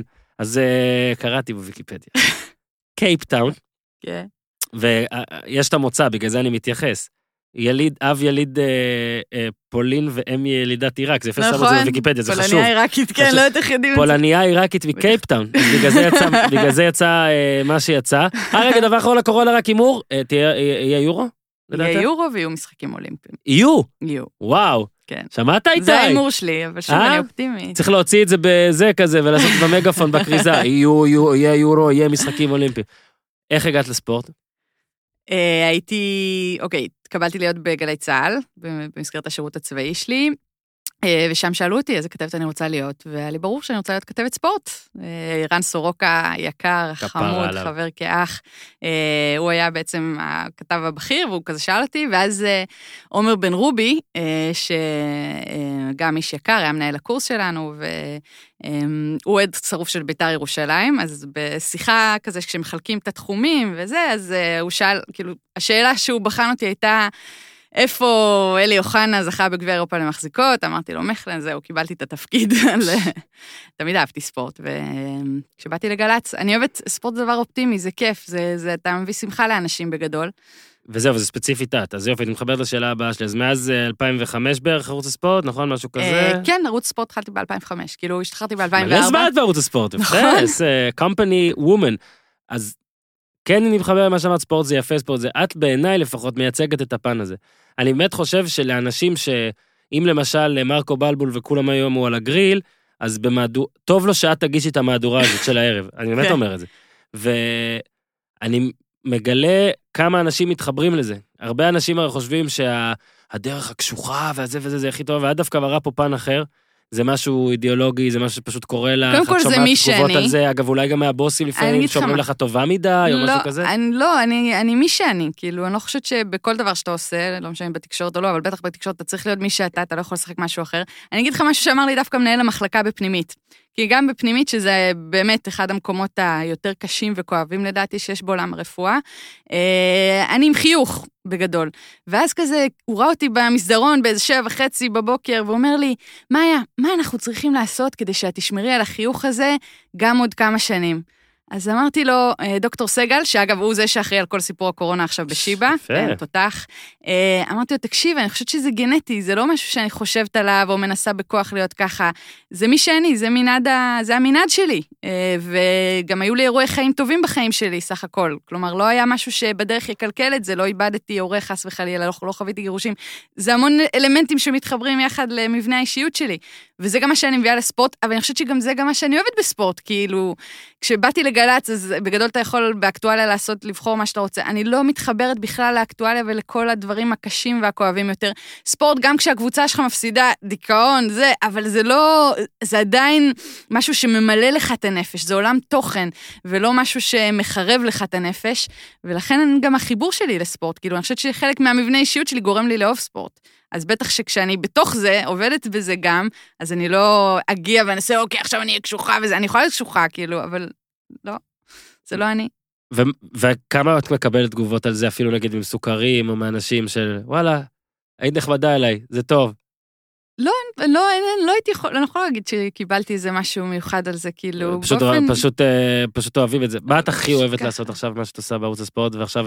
הרבה- אני מתה על חדשות הספורט. זה, זה מה שאני עושה עכשיו אה, בעיקר, זה הדבר שאני הכי אוהבת. בגלל שזה מאוד מאוד מגוון, כן, כל יום קורה משהו חדש, אה, וזה כל כך דינמי וקצב גבוה, זה פשוט כאילו תפור לי, ל- שוב, לדברים שאני אוהבת, לאישיות שלי, אז אני מאוד אוהבת את זה. נגיד, אני לא חושבת שהייתי יכולה להיות שדרנית, כאילו, פליי ביי פליי טובה, אה, לא, אז כאילו, אז זה, אני חושבת שזה מה שאני הכי נהנית ממנו, אבל עשיתי הרבה דברים שנהניתי מהם בערוץ לאורך השנים. המון, עכשיו- כאילו, עכשיו כל דבר בשעתו היה כיף ברמות. כן, עם האוזמן בדבר הזה שעשיתם ב... נו, איך קוראים לתוכנית? הזאת? בזמן. כן, כן. אגב, בכלל, האוזמן זה צריך לעצור אותו כשהוא מדבר עליי. מבחינת השילוב, כי... חולה עליך, שי. כי אני... לא צריך להחמיא לו פה. כי אני... אני...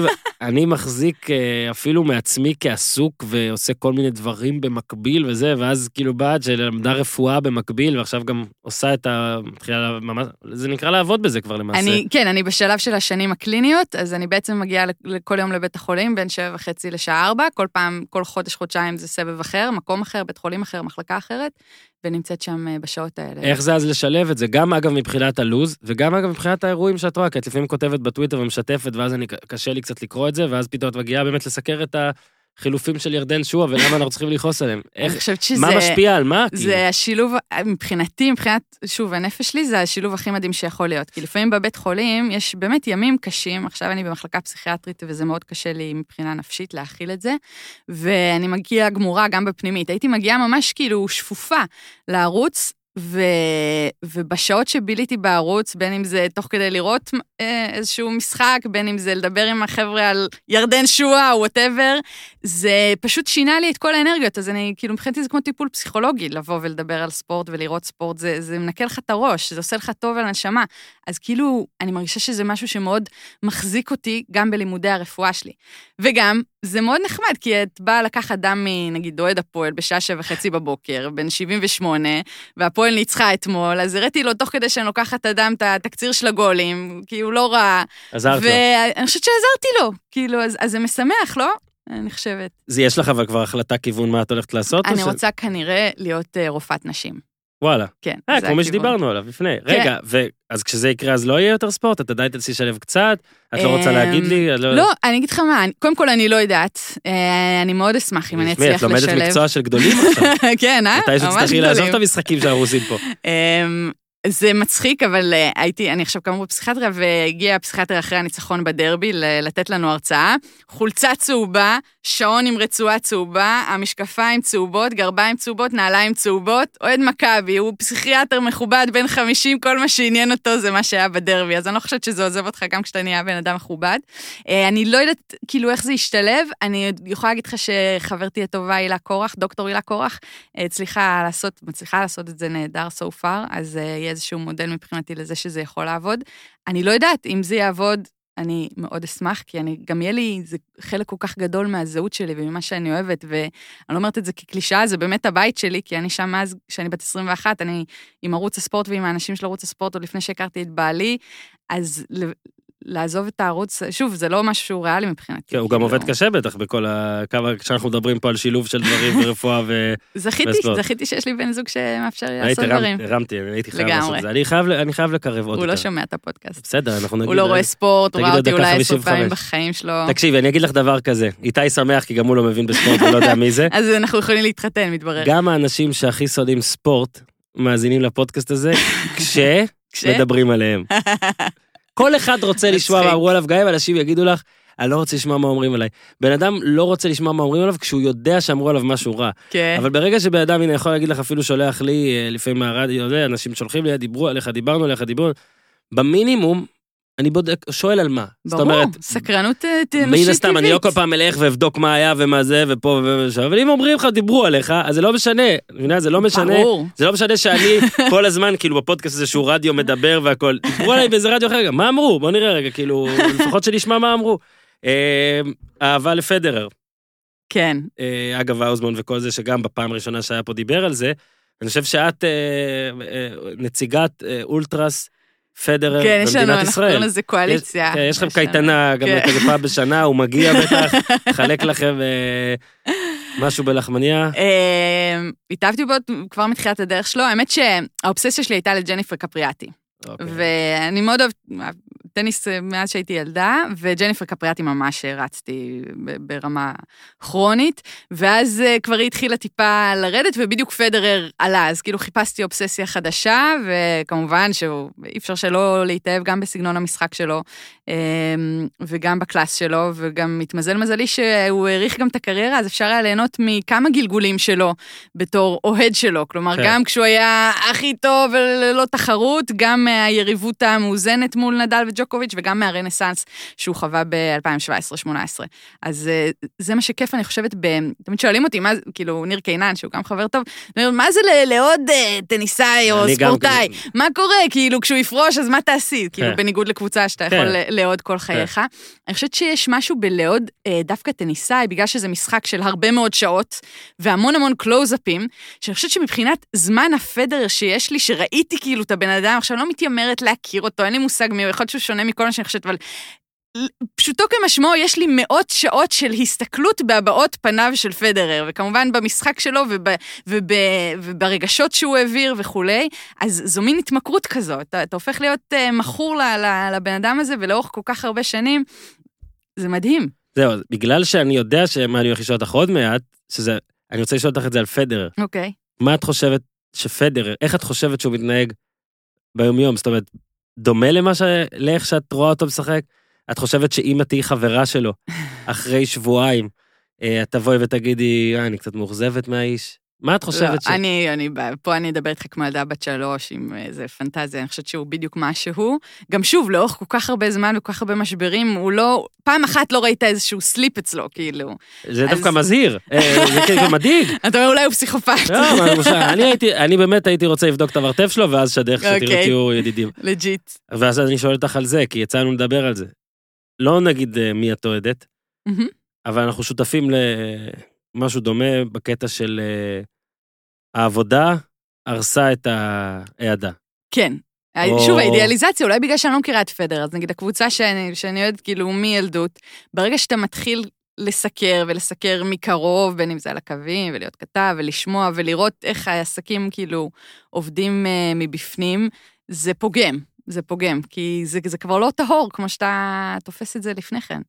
אני חושבת, גם כאילו, גם כשאתה קורא את כל התקשורת וכל אז יש לך איזושהי אידיאליזציה, בטח גם בתור ילד ו... או teenager, ואחר כך זה קצת uh, כהה, כשאתה ממש, עובד בתקשורת. בזה אני ממש ממש מסכים. אני גם אמרתי את זה כמה פעמים, שנגיד, כשאתה אוהד קבוצה, אז אתה אוהב אותה לא משנה מה. מהמם. כשאתה כועס, אתה אוהב, כשאתה שונא, אתה אוהב. וכשאתה מסקר, אז אתה פתאום נחשף להמון המון דברים שהופכים את זה לטיפה פחות קסום. מהמם. ואני רוצה להגיד שאני מקנא, ב- בלי ציניות, באלה שעובדים בספורט ועדיין אוהדים באותה רמה, ויש הרבה כאלה. יש אני. מקנא בהם. מהמם. אני מת לחזור לעוד. אני גם יש לי חלום לחזור לעוד, אפילו לא משנה אם זו קבוצה שהייתי בעבר, או להמציא העדה ולנסות להתאהב או משהו כזה, יש היום דברים. כאלה, אתה מזמין כלה מחתונה, אה, כן, איך קוראים חתונה? עם הבת ראשון. אולי אני אעשה כזה קמפיין על אה, קבוצה עם הבת ראשון, האדם עם הבת. ראשון, שאני מחליט שאני עוד קבוצה ואני הולך איתה. יכול להיות טוב, אל תגנבו לי את זה, ואם תגנבו עוד עשרה אחוז. וזה, לי אני זה לפחות, חושבת שלהתאהבות הכל כ- בקבוצה. גם יש את העניין של הטיימינג, כי זה כל כך שונה כשאתה קשה ילד. ללמוד אה, שפה בגיל 40, כן. בדיוק, כשאתה ילד, ההתאהבות היא הרבה יותר קלה, וזה כן. שוב, זה מלווה אותך לאורך התקופות שלך, ואתה גם, זה נכנס למסלול החיים שלך, הייתי פה, כשהיא עשתה ככה, לקחה אליפות, כשהיא ירדה ליגה, ווטאבר, וכשאתה בגיל שלנו, אתה לא יכול פתאום להתאהב בקבוצה, זה כבר, אתה, אתה לא בשל לזה, אין לך את התנאים לזה, אני חושבת, זה... אני- זה משונה אפילו. אני כן מסכימה איתך עם העניין של ה- האהדה לקבוצה מפעילה אותך רגשית, כמו של... אולי כמעט שום דבר בחיים מפעיל אותך רגשית. כן. כלומר, אני לא חושבת שאפילו עבודה ותסכולים לא. מהעבודה יכולים להפעיל אותך רגשית, או זה, הישגים בעבודה, זה משהו שונה לגמרי. בגלל זה הרבה פעמים נגיד שאני מקבל תגובות, אה, נגיד אנטי על משהו שכתבתי או שאמרתי, וזה מאוהד, כן, זה לרוב ככה. ברור. אני תמיד מכניס את זה למחולל של, אה, גם... סבבה, הוא פשוט אוהד את הקבוצה מאוד, הוא נכון. כרגע חושב שאני שונא את הקבוצה, נכון. ואגב, כל כך הרבה אנשים וכל כך הרבה קבוצות שונות חושבים שאני שונא את הקבוצה שלהם, אז כנראה, כנראה הם צודקים, לא יודע. כן. אבל אני לפעמים, אה, זה מעדן את התגובה שלי לתגובה, או את הכל, כי אני אומר, סבבה, זה הגיוני שתחשוב ככה, אתה, אתה לא, כרגע אתה פחות רציונלי. טיפה פחות רציונלי. שאלתי אותך מה את הכי אוהבת לעשות, חשבת לעשות, מה, מה כרגע, כן? זה לא, זה, עכשיו באמת אני שואל על מרץ 2020, ביום יום שלך, איזה נושא, איזה נרטיב, איזה אה, קבוצה, ליגה, משהו, מפעל, עכשיו, עכשיו, עכשיו, את הכי אוהבת לעסוק בו. זאת אומרת, עכשיו אה, מכבי תל אביב ביורוליג. ביורוליג. זה מה שהכי מעניין אותי. כאילו, למרות שעכשיו, שוב, זה מקבל איזשהו טוויסט שבכלל לא דמיינו שיקרה, אני לא יודעת מה יקרה עם היורוליג ו, אה, וכולי, אבל כן, זה הסיפור הכי, הכי מעניין לדעתי של העונה הזאת. מה, מה שמדהים אותי במכבי תל אביב, ואולי זה לא צריך, אה, צריך להדהים, זה, אני יכול לקרוא לזה הווירליות של זה, ברוח. התקופה. נכון. הדבר הזה היה כשנגיד, אה, אני זוכר כשגדלתי בצפון, זה היה הדבר היחידי שהוא גדול כזה בימי חמישי, לא היה לנו, היה לנו רק ערוץ אחד, אם אני זוכר, כן, רק ערוץ אחד, ברור. וזה היה משודר שם, ו, ואז היה את השלב הזה של השנים האחרונות, שבו הבנת, אה, סבבה, זה כבר לא, אני יכול להגיד לך ששנים לא, לא צפיתי, ואני עובד בספורט, אבל אפילו לא חשבתי. להציע, לסקר את זה. אה, זה היה מוצר שהוא, גם אם הוא לא מת, הוא היה כזה קרוב, היה לו שנים מאוד מאוד רעות. כולל אגב 2014, שפשוט נגמרה ככה, כן. אבל היא הייתה בתוך שנים מאוד ברורות. ו... והייתי בארצות הברית השנה, ו... ו... ו... והחלטתי אחרי שניים, שלושה או ארבעה משחקים, פחות אפילו ביורוליג, שאני כאילו... אתה עולה על העגלה. עליתי לגמרי על העגלה, כן. כאילו, ואני אני אומר פה באופן אה, קר, אמיתי, שאשכרה אני אחרי אמבולנס פה. אני אה, אוהב לכתוב על דברים עם רייטינג, אה, אני לא מתבייש בזה, אני חושב שזה מה שאני צריך לעשות.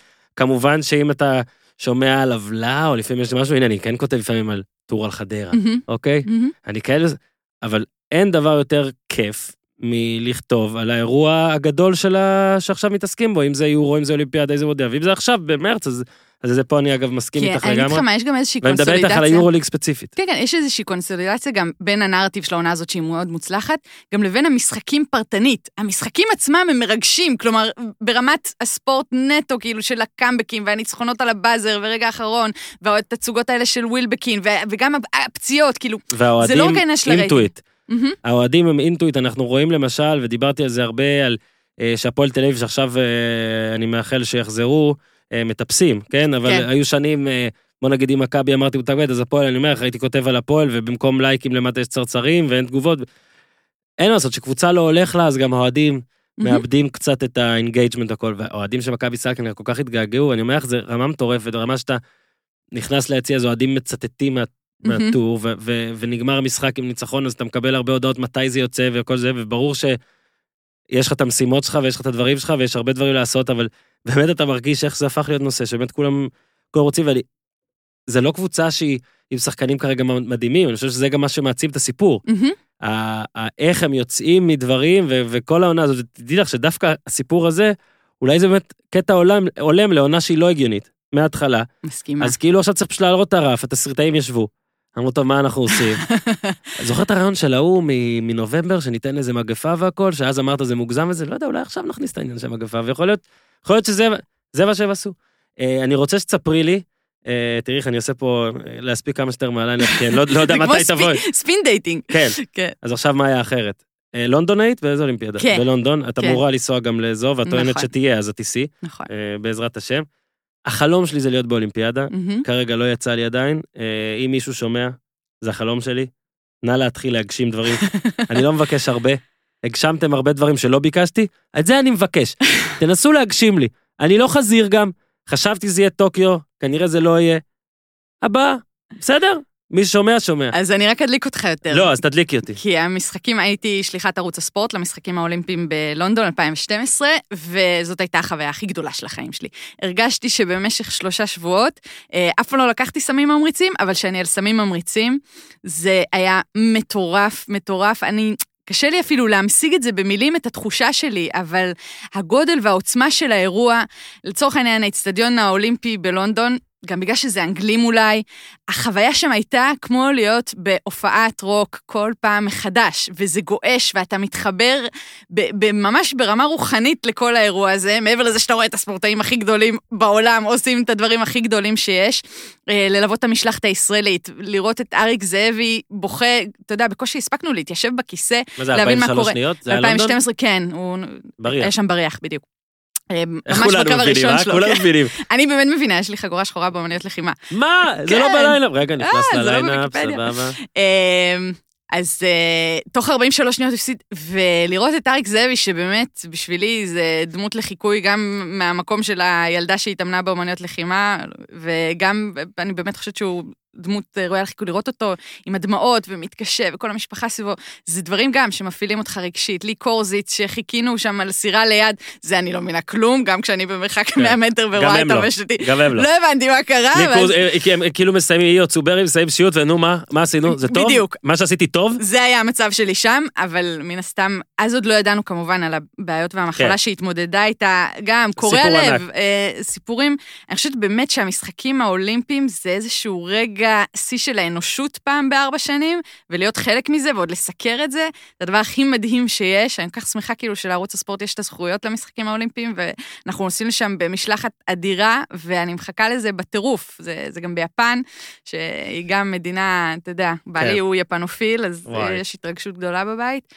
לא, זה, זה פשוט אדיר אולימפיאדה, כי אמנם עכשיו, עם איך שהעולם קצת משתנה והכל, אני כל פעם מרגיש שהאולימפיאדה הבאה אולי תהיה טיפה בעצימות פחות, כי שוב, יש כל כך פעם. הרבה דברים כבר שיש, כל הנטפליקס וכל... יש המון דברים לעשות ביום-יום שהם אדירים, יש הרבה עונות שהן אדירות, מהמם. עם הסיקור והכל, ופעם זה באמת היה, וואלה, מהמם. כל העולם מתכנס, ועדיין איכשהו, לא יודע, כל פעם זה מגיע, ואז זה אתה מגלה... קורה, ואז לא, אימא שלך רואה, וכולם רואים. העולם הוא בית ספר אחד כן, ענק, יש נכון. אליפות בית ספר, נכון. כולם רואים. בול, גם הכיתות הטובות, גם הכיתות הלא, אתה שם. בול. אוקיי, וכישראלים אנחנו תמיד כאילו כיתה נחשלת וזה, אבל הנה, אנחנו הגענו, אנחנו באליפות הזאת. גם כאילו, ברור שצריך להפיל, אבל זה אינדיבידואלי. מדינת ישראל, כיתת ישראל תהיה. אז זה אתה יודע באמת... מה, מה תמיד אבל משעשע אותי מבחינת המשחקים האולימפיים והוועד האולימפי, תמיד מדברים על הפרדה של פוליטיקה וספורט. וזה בעצם ההפך ממה שקורה בכל משחקים נכון. אולימפיים. זה הרי כל התוכן והמהות שיש. זה המהות הלאומית, כן. והדגל וה, והייצוג. ושלא לדבר על אירועים, אתה יודע, מכוננים כמו האגרוף השחור ב-68 של אה, ג'ון קרלוס וטומי סמית. אתה יודע, אז.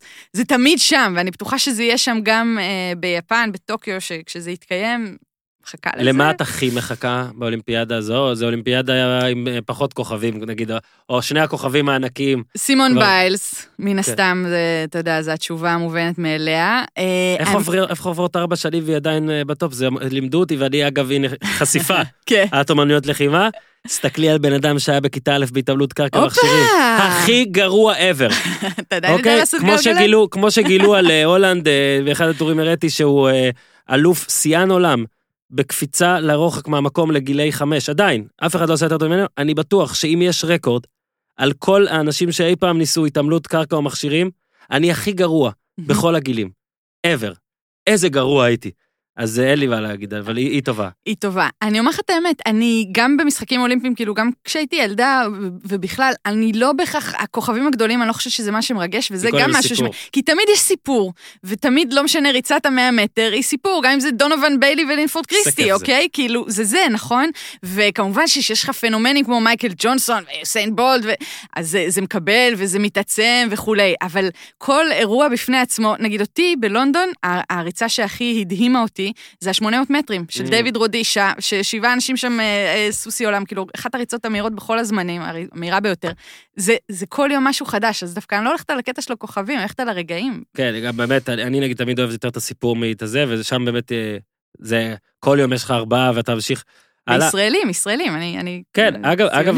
אגב, ריצת 100 מטר, אה, אני חושב שאירועי הספורט הכי טובים שיש, זה אירועי ספורט שאתה רואה, רואה בעמידה. כן. אוקיי? כאילו, הכי, זה, אצלי לפחות, זה נגיד אה, אגרוף, אהה, אני לא יכול לראות את זה בישיבה, זה כן. כל- כי זה יכול להסתיים בכל רגע, אהה. וזה 100 מטר, וזה סוף של משחקים, של זה, שאתה פתאום תקע ואתה מבין טוב. אם אתה לא יכול אבל לשבת, יש לזה הסבר פיזיולוגי, המערכת הסימפתטית, כלומר, המערכת שמגבירה את, את האדרנלין, הפרשה של הורמון שקוראים לו אדרנלין בגוף, וגורמת לדפיקות לב מואצות, ו, כן, את ולכל זה. את הורסת את המטאפורות בעצם, את כן. יודעת, כי מה עכשיו, לא, זה להכל מעולה. יש בסיס פיזיולוגי. אין לנו מה לעשות פה, זה אז מדהים. כשאתה עומד היא עובדת, כשאתה אוכל אז הפרסימפטית עובדת, ואתה מרוח כזה על הספה, זה כן. פחות כיף, לנסות כאילו, לאכול פחות המבורגר, אתה מרגש. יודע, מול- מול ריצת 100 מטר זה משהו שאני צריך לעשות. פחות. נבחן, לא, נבחן כן. ב- אה, מה יותר חזק. מבחינת הישראלים, מה את הכי מצפה או מה את הכי אופטימית? אה, לינוי אשרם, בגדול, כי שוב, אתה מסתכל על כל מחזור אולימפי, ואז אתה מסתכל על העקביות. אז לינוי אשרם פשוט הייתה עקבית לחלוטין בשנים האחרונות. אה, אני פחות מתחברת לספורט עצמו, אני לא, לא מבינה בו, וזה לא משהו שאני, לא. גם תגיד לי, תעקבי עכשיו אחרי תחרויות, אני לא, אבל כאירוע במשחקים אולימפיים, ברור. שכן. זה היה גם מה שאדיר, כאילו יורדים על זה. כן. גם אני לפעמים צוחק על זה, על איך שפעם בארבע שנים או פעם באליפות עולם, אנחנו כולנו. פתאום יודעים יוקה וזה, עזבי וכולם יודעים. ג'ודו, כן. כולם יודעים ג'ודו, כולם בודקים אה, איך זורקים את השיוט החלש, והוא גרוע ברוחות נכון, חלשות. נכון, אבל זה כיף. רגע, הוא בחזקות או בחלשות? אתה אומר, אה, אז אתה כבר מתחיל כזה להביא, אבל עכשיו בדוגרי, מה שאנחנו אוהבים פה, זה ואת הלאומנות ואת התחרות, הנה הישראלי הזה הוא טוב, ואת הוא מקום ההתרגשות, את X בעולם. הדמעות, את המאמץ, את המאני טיים, לא, כאילו לא. זה סיפורים, סיפורים, לא בני באמת, אדם אוהבים לא, אבל אני מדבר סיפורים. איתך אפילו במישור הספורטיבי, לא אוקיי. באמת מעניין אותנו האם הענף הזה הוא ראוי או פחות אה, ראוי. בטח. אנחנו רוצים להיות top שלוש בו, קבל בו מדליה, וואלה, אחלה, אנחנו מעצמת איקס, זה לא משנה. לגמרי. אנחנו רגילים נגיד לענפים המיינסטרים שאנחנו צורכים כל השנה, שבהם אין מה לעשות, אנחנו משמעותית פחות טובים מהרבה מדינות בעולם, ופתאום פה, יש את הכמה ענפים האלה, שעזוב, גם כאילו אנחנו מסתכלים רק על מדליות, אבל כשמישהו זוכה במקום 13, מהמם. אז הוא, יש רק 12 אנשים בכל העולם, שזה מטורף, אה? וזה בכדורסל וכדורגל, לא נגיע, נכון. לצערי, נכון. הלוואי, אבל כנראה שלא. וזה מין איזו שבטיות שממש ממש כיף אה, אה, לעשות זה. עכשיו, רק דברי איתי, כי אנשים פה כן אוהבים לשמוע את זה לפני שנסיים קצת, על לסקר אולימפיאדה. זאת אומרת, אה, אני יכול להגיד על אה, אפילו מונדיאלים ויורו, שזה פשוט אתה הולך, אני לפחות, מהמם. כמו סהרורי, 16 שעות ביום לפחות אתה עובד, לפחות, אמיתי. כן. אתה ער כל הזמן, אתה, אני לפחות בקושי ישן, כי אני גם לא נרדם, אני כל הזמן...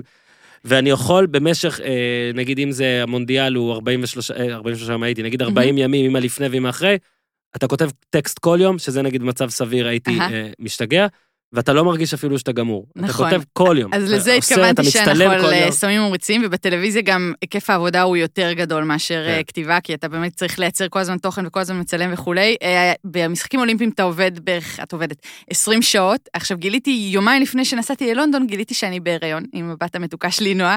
אז זה עוד כזה שבוע חמישי, כאילו. אבל עדיין הייתי באנרגיות מטורפות, אתה בקושי אוכל, ירדתי איזה שלושה קילו, אני לא יודעת אם גם אתה ירדת ב- במונדיאלים וכאלה, אין זמן לאכול, אתה רץ ממקום למקום, אתה באנרגיות מטורפות, ותוך כדי אתה רואה במיקזון את לברון ג'יימס ואת מייקל פלפס ואת הכוכבים כאילו כן. הכי גדולים שיש, זה, זה פשוט להיות ילד בחנות ממתקים, זה באמת אושר גדול וזכות גדולה, אני לא מאמינה בכלל שעשיתי את זה, זה מדהים. כן, לא, זה גם מה שמגניב באולימפיאדה, שבו כל הספורטאים הכי טובים בעולם, נכון. או אולי חוץ מכדורגל, נמצאים על, אות- באותו מקום, באותו חדר ביחד, אוכל. אוכלים וזה, ובעוד, אתה יודע, אין מה לעשות, יורו ומונדיאל זה עדיין, זה נגד זה הולך, ו... לגמרי, זה מהמם. אה, כרגיל לא הספקתי אה, לגעת בהרבה דברים, אבל אה, בואי נשאל אותך. או משהו שאני אה, לא שאלתי ואת רוצה, או משהו שאת רוצה לדבר עליו, או משהו שכדי לסכם, מה, כדי שאני לא אקבל ציון איך שהאוזמן לא יכעס עליי.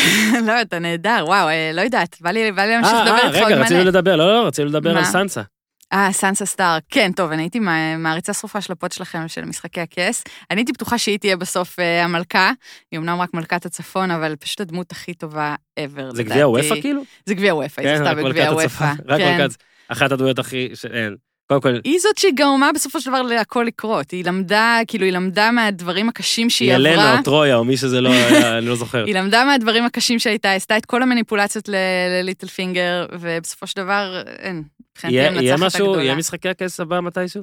זאת אומרת, לא spin off, לא ספ... יהיה משהו שיתפוס את ה... בסדר גודל הזה. אני אגיד לך מה היה במשחקי הכס, זה היה קצת כמו ספורט, שאתה חייב לראות את זה live, וכאילו... אני כל הזמן, אני לא יודע, אני מניח שאמרתי את זה כבר כמה פעמים, זה פודקאסט על ספורט, מהמם. וכשהתחלנו וכשהחלטנו לעשות אה, פרק על כל פרק במשחקי הכס, הנ- הנחת העבודה הייתה שנגיד יהיו 15% מהמאזינים שיאזינו לזה ויאהבו את זה וזה בכיף שלהם, ויאללה, נתתי את זה תמיד כפרק אקסטרה, לא במקום פרק על ספורט, ובמשך שלושה חודשים לפחות, ששת הפרקים האלה הובילו את ההיסטוריה של הפודיום. כן, זאת אומרת, כן, שתביני, כן. שזה ו- פודקאסט על אני ספורט. מתחברת ממש. כולל אנשים, ואחת המאפרות אה, בערוץ הספורט גם, שנגיד לא מאזינה לפרקים על ספורט, אבל לזה האזינה, ושאלה אותי מתי יוצא עוד פרק, והיא והבת מאזינות ביחד, ודברים... אה, אני לא יודעת אם יהיה אבל עוד משהו שדומה לזה. כאילו, זה היה כמו הרכבת האחרונה, כי כשהם התחילו עדיין לא היה נטפליקס ולא היה וכו- וכולי. אה, קשה לי להאמין, קשה לי להאמין. אבל אתה יודע, תמיד מפתיעים אותנו מחדש בתרבות הפופ. ואני רוצה רק לבכות בפנייך, שבליגת ה fantasy, שנינו משחקים fantasy. yes, חולת fantasy. אני קודם כל, אני מתלבט אם אני אתן את הסקופ הזה כאן, בפנייך. אני אתן, טוב, קודם כל רק נגיד שהפסדתי בגמר בנקודה וחצי, ואת ניחמת אותי, היידו איתנו כן. בליגה גם, באמת זה היה פשוט באסה. אבל יש אה, עבודה אה, מתחת לפני השטח, אה, להעיף מישהו בליגה שלנו, ולרכוש אותך, או, ואני רוצה לעשות את זה כאן בפומבית, כדי שאת אה, תוכלי לתת תשובה כנה. אה, אם זה יקרה, האם יש לנו סיכוי לפתות אותך, או שלא כדאי לזרוק את הבן אדם? יאללה, אני באה. כן? לא, לא, אל תזרקו אף אחד, מה לא, לא, פתאום. אנחנו נזרוק. לא, לא, אז לא, בחיים לא, לא, נו. אנחנו נאחד, אנחנו נגרום לבן אדם... לא, לא. רק אם זה מרצו, אוקיי, זה אם הוא בט- מרצונו. אם הוא בטעות יהיה בבידוד, חותם בקבוצה אחרת, אוקיי, כזה. אנחנו נעביר אותו, מה, אפשר להעביר אותו לליגה שלכם? הוא לא בערוץ הספורט, נעביר אותו. מקסימום נעיף את איידו, מה זה משנה? לגמרי. איידו נעיף אותו. אני קצת נותרת לך טינה על מה שקרה לי בליגה, כי כאילו, היה לי, הייתי, פתחתי עם 4-0, אנחנו מדברים פנטזי פוטבול, אם זה לא אה, היה נכון, ברור עד כן, עכשיו. כן. אה, פתחתי מעולה, ואז פגשתי אותך בחדר איפור מתישהו, דיברנו על אודל, וכזה אתה מאוהב באודל, ואני כזה... בסוף עשיתי trade והבאתי את אודל, בגלל וואו, השיחה ההיא. שלנו, וזאת הייתה טעות קשה, ומאז התרסקתי, אפילו לא עשיתי פלייאוף. ו- אני אני יכול לספר לך פה באופן פומבי שזהו, אני ואודל כבר לא. זהו, גמרתם. יש לי את כל החולצות שלו. מאכזב. רוב הסיכויים שמתחת לחולצה יש חולצה שלו עכשיו, כי יש לי איזה חמיש- חמש T-shirts. אני... זהו, אבל איזה. כיף זה fantasy. עבר לי, כן, גם, אה, גם בפנטזי כדורגל, שגם את משחקת, אנחנו משחקים. אה, איך את טובה עכשיו? בסדר? בליגת החלומות, אה, אני לא רעה בכלל, אני איזה 3,000 בארץ, שזה סביר אז יש נראה פה לי. כל שבוע גם המלצות וכל זה. אה, אז, אז קודם כל סבבה, אנחנו ננסה לגייס אותך, שוב, בהתאם לנסיבות. לא, אבל לא על חשבון מישהו, לא, לא. בסדר, אל תגידי, נגיד לך איך זה, איך זה צריך לקרות, נגיד לך. וניקח אותו לאחו, את הכלב, הוא ילך למקום עם דשא ושיחים, ו- וירוץ כל הזמן, ויהיה לו ממש ממש ממש כיף. מאיה רונן, ממש ממש תודה שבאת. יואו, היה כיף. כן, אני רוצה עוד, אין לי, אין לי זמן, את צריכה ללכת לכ- לאסוף את הילדים וכל מיני כן. דברים שחשובים. פורים היום, פורים, אין גנים. אין, יש יש לך קייטנה. חצי גן או אין לך גן? יש לי קייטנה עד אחת. יש קייטנה? זה לנועה, כיף לך. כן, קייטנת לא, אמנות. אצלי סופרמן עושה בעיות כבר, אה, אני צריך גם לחזור עוד מעט, אבל... אה, חמוד. יואו, איזה כיף. טוב, אני אבוא שוב פשוט. כן, או, נכון? סוף סוף, יפה. אז מאיה רונן ערוץ ספורט, תודה, תודה, תודה, תודה. ותודה, תודה לדורון, שלכאורה, שיימינג, נמצא בבידוד, לא יוכל לבוא לכאן. לא, את האמת לא הייתה ליגה, אז דורון מ Real Manager, שותפים שלנו, אה, מפעילים את אה, אה, ליגת החלומות שמנהלת הליגה, אמנם, כאילו, לא, שוב, לא הייתה ליגה, אז אין לנו כל כך הרבה מה לנתח על מה שהיה, אבל יש לנו פה כמה דברים. דורון בחר את חמש הופעות ה fantasy הטובות של העונה, כי זה הזמן לסדר לקראת הישורת האחרונה. נתחיל בזה, ועוד מעט הוא בעצמו ייתן לנו את המלצותיו וכמה עוד דברים שיש לו כרגיל להגיד. אנחנו מאוד מאוד אוהבים את דורון. אז חמש הופעות הפנטזי הטובות של העונה הסדירה, צאו לדרך, מקום חמישי, צ'יקו אפואדו, מחזור חמישי, צמד שערים, בישול, שתי בעיטות לשער, שער נקי, 4-0 מוחץ של מכבי תל אביב וביתר, זה הביא 168 נקודות. צ'יקו, אה, לצערנו ולצערו, לא יוכל אה, להופיע יותר העונה, אז אה, הוא פצוע, גמר את העונה כנראה. אז אין לנו יותר מדי איך להמליץ לכם אבא להבא, אבל כן יש לנו אה, אופציה לתת לו את התשורה הזאת. אירוע זכור מאותו משחק, מוסיף דורון, טנבאום עוצר את הפנדל של אזולאי, ובעצם מקבע את מעמדו כשוער הבכיר, וממשיך את רצף אי הספיגה של מכבי, שלימים יהפוך להיות הרצף הארוך בהיסטוריה של הכדורגל הישראלי. תודה דורון, מקום רביעי. מחזור 15, שוב מכבי. עומר אצילי, צמד שערי בכורה עונה בליגה, ושלוש בעיטות לשער, שער נקי, דריבל מוצלח וארבעה תיקולים מוצלחים. מזכיר לכם, שחקן אה, קיצוני, אגף, 176 נקודות. האירוע שדורון זוכר מאותו משחק, הופעת נפל של זובס ובכללי של שוער אה, בליגה העונה, מכבי תל אביב 3-0 על בני יהודה. מקום שלישי, גבי קניקובסקי שפתאום מחוזר על ידי מכבי תל אביב, ואני מריח שלא רק על ידי מכבי תל אביב, שער ושני בישולים בתוספת שער נקי, שתי מסירות מפתח, דריבל מוצלח וגם שני תיקולים מוצלחים, 178 נקודות. מכבי נתניה, 4-0, אירוע זכור מאותו משחק, ספירובסקי נכנס כמחליף ויוצא מספר דקות לאחר מכן בטענה שהוא לא מספיק מחויב. איך הגלגל מסתובב לו. מקום שני, זוכרים? מכבי תל אביב, טובים בכדורגל? איתן טיבי, 192 נקודות, צמד שערים, נגיחה, פעמיים, שמירה על שער נקי, דריבל מוצלח. העתק מדויק של השער מאותה קרן של אותו עומר אצילי, 3-0 למכבי תל אביב, עד השערים של טיבי, הפועל חדרה שלטה במשחק, פספסה מצבים קורסים, אירוע זכור מאותו משחק. למי שפספס מהפסקה הקודמת, איתן טיבי הבקיע צמד שערים, זאת לא טעות הקלדה, איתן טיבי אגב התחפש לבר, אשתו לשופטת, מאוד מומלץ, אה, בטח איביץ' לא אהב את זה. הוא במקום הראשון, הישר מהמחזור השלישי, אחד החלוצים האהובים עליי לפחות, לוסיו, צמד שערים וצמד בישולים, ההופעה הכי טובה שחקן העונה, בנוסף לשער נקי, 224 נקודות. אף שחקן בליגת העל לא חצה את ה-200 העונה, הוא היה עם 224. אה, אירוע זכור מאותו משחק, מערכת עבר עושה את צעדיה הראשונים גם במגרשים ומשחקים פחות מסוכרים. ליאני שהורגל שני פנדלים מוצדקים רק לאחר אישור של המערכת, אותה מערכת ששימשה עד כה העונה לטובת הפועל חדרה משמעותית, מ- עד כה, עד ששימשה עד כה העונה לטובת, לטובתה רק את הפועל חדרה. אה, בואו רק נגיד שוב, איתן טיבי יתחפש לזה. אז שוב, זאת טבלת מצטיינים שהיא לא כוללת ניקוד מאימונים, אתם יכולים לאמן כמו המשתמש ט', ואז כל אחד יביא לכם אה, יותר נקודות, ואומנם דורון בבידוד, כך אומרים לנו, אבל לא נמנע מכם לשמוע את קולו, אז הנה דורון. אהלן חברים, אז בניגוד אולי למה שאמרו לכם בתקשורת, אני לא בבידוד, זה פשוט אינטרסים פנימיים של המערכת ושל מנחי הפודקאסט, אה, להימנע מהשיימינג העונתי שאני הולך לרכז להם בעצם. אני החלטתי לא לוותר ואני אגיד אותו בכל מקרה. אז למי ששכח, במחזור העשירי, ניר צדוק בחר את קיליאן שרידן, אה, בהופעה שהוא גם קיבל כרטיס צהוב וגם החמיץ פנדל, הרבה מינוסים היו לו שמה. אורי אוזן בחר פעם אחת העונה, גם את סבורית, גם את ג'רלדש, וזה היה במשחק היחידי ששניהם לא שיחקו ביחד. קיבל עליהם אפס נקודות. וכמובן, איך אפשר בלי גולת הכותרת, אורן יוסיפון, שבוחר לקפטן את לא אחר מאשר שון מייקלס גולדברג. גם מזה הרבה טוב לא יצא לו. אז זה ככה למי ששכח, זה הרגעים הנבחרים. המלצות למחזור הקרוב, אני אלך עם דין דוד, עם אליאל פרץ ועם אבי ריקן. אה, מומלץ להתרכז גם בפלייאוף תחתון, לא פחות מהעליון. אה, וזהו, תנו בראש, Keep it real. יאללה ביי. תודה לאיתי, תודה לניר צדוק שהיה פה, תודה לאורי אוזן שהיה פה. אה, תאזינו לכל מה שצריך להאזין. תחטאו עם, עם איך? אלכוג'ל? איך קוראים לזה? לחטא, לחטא, לחטא, לדרג גם. איתי, אתה היית צריך לבחור רק דבר אחד, להמליץ היום, לחטא או לדרג? קשה לך. לחטא? אז היום איתי אומר שתחטאו, הוא לא מבקש ממך לדרג את הפודקאסט באפליקציה של אייטונס וכל האפליקציות האחרות, אבל אני אבקש. אז תודה להאזין לכל הפרקים שהיו עד עכשיו, תודה, תהיו בריאים, תעשו טוב.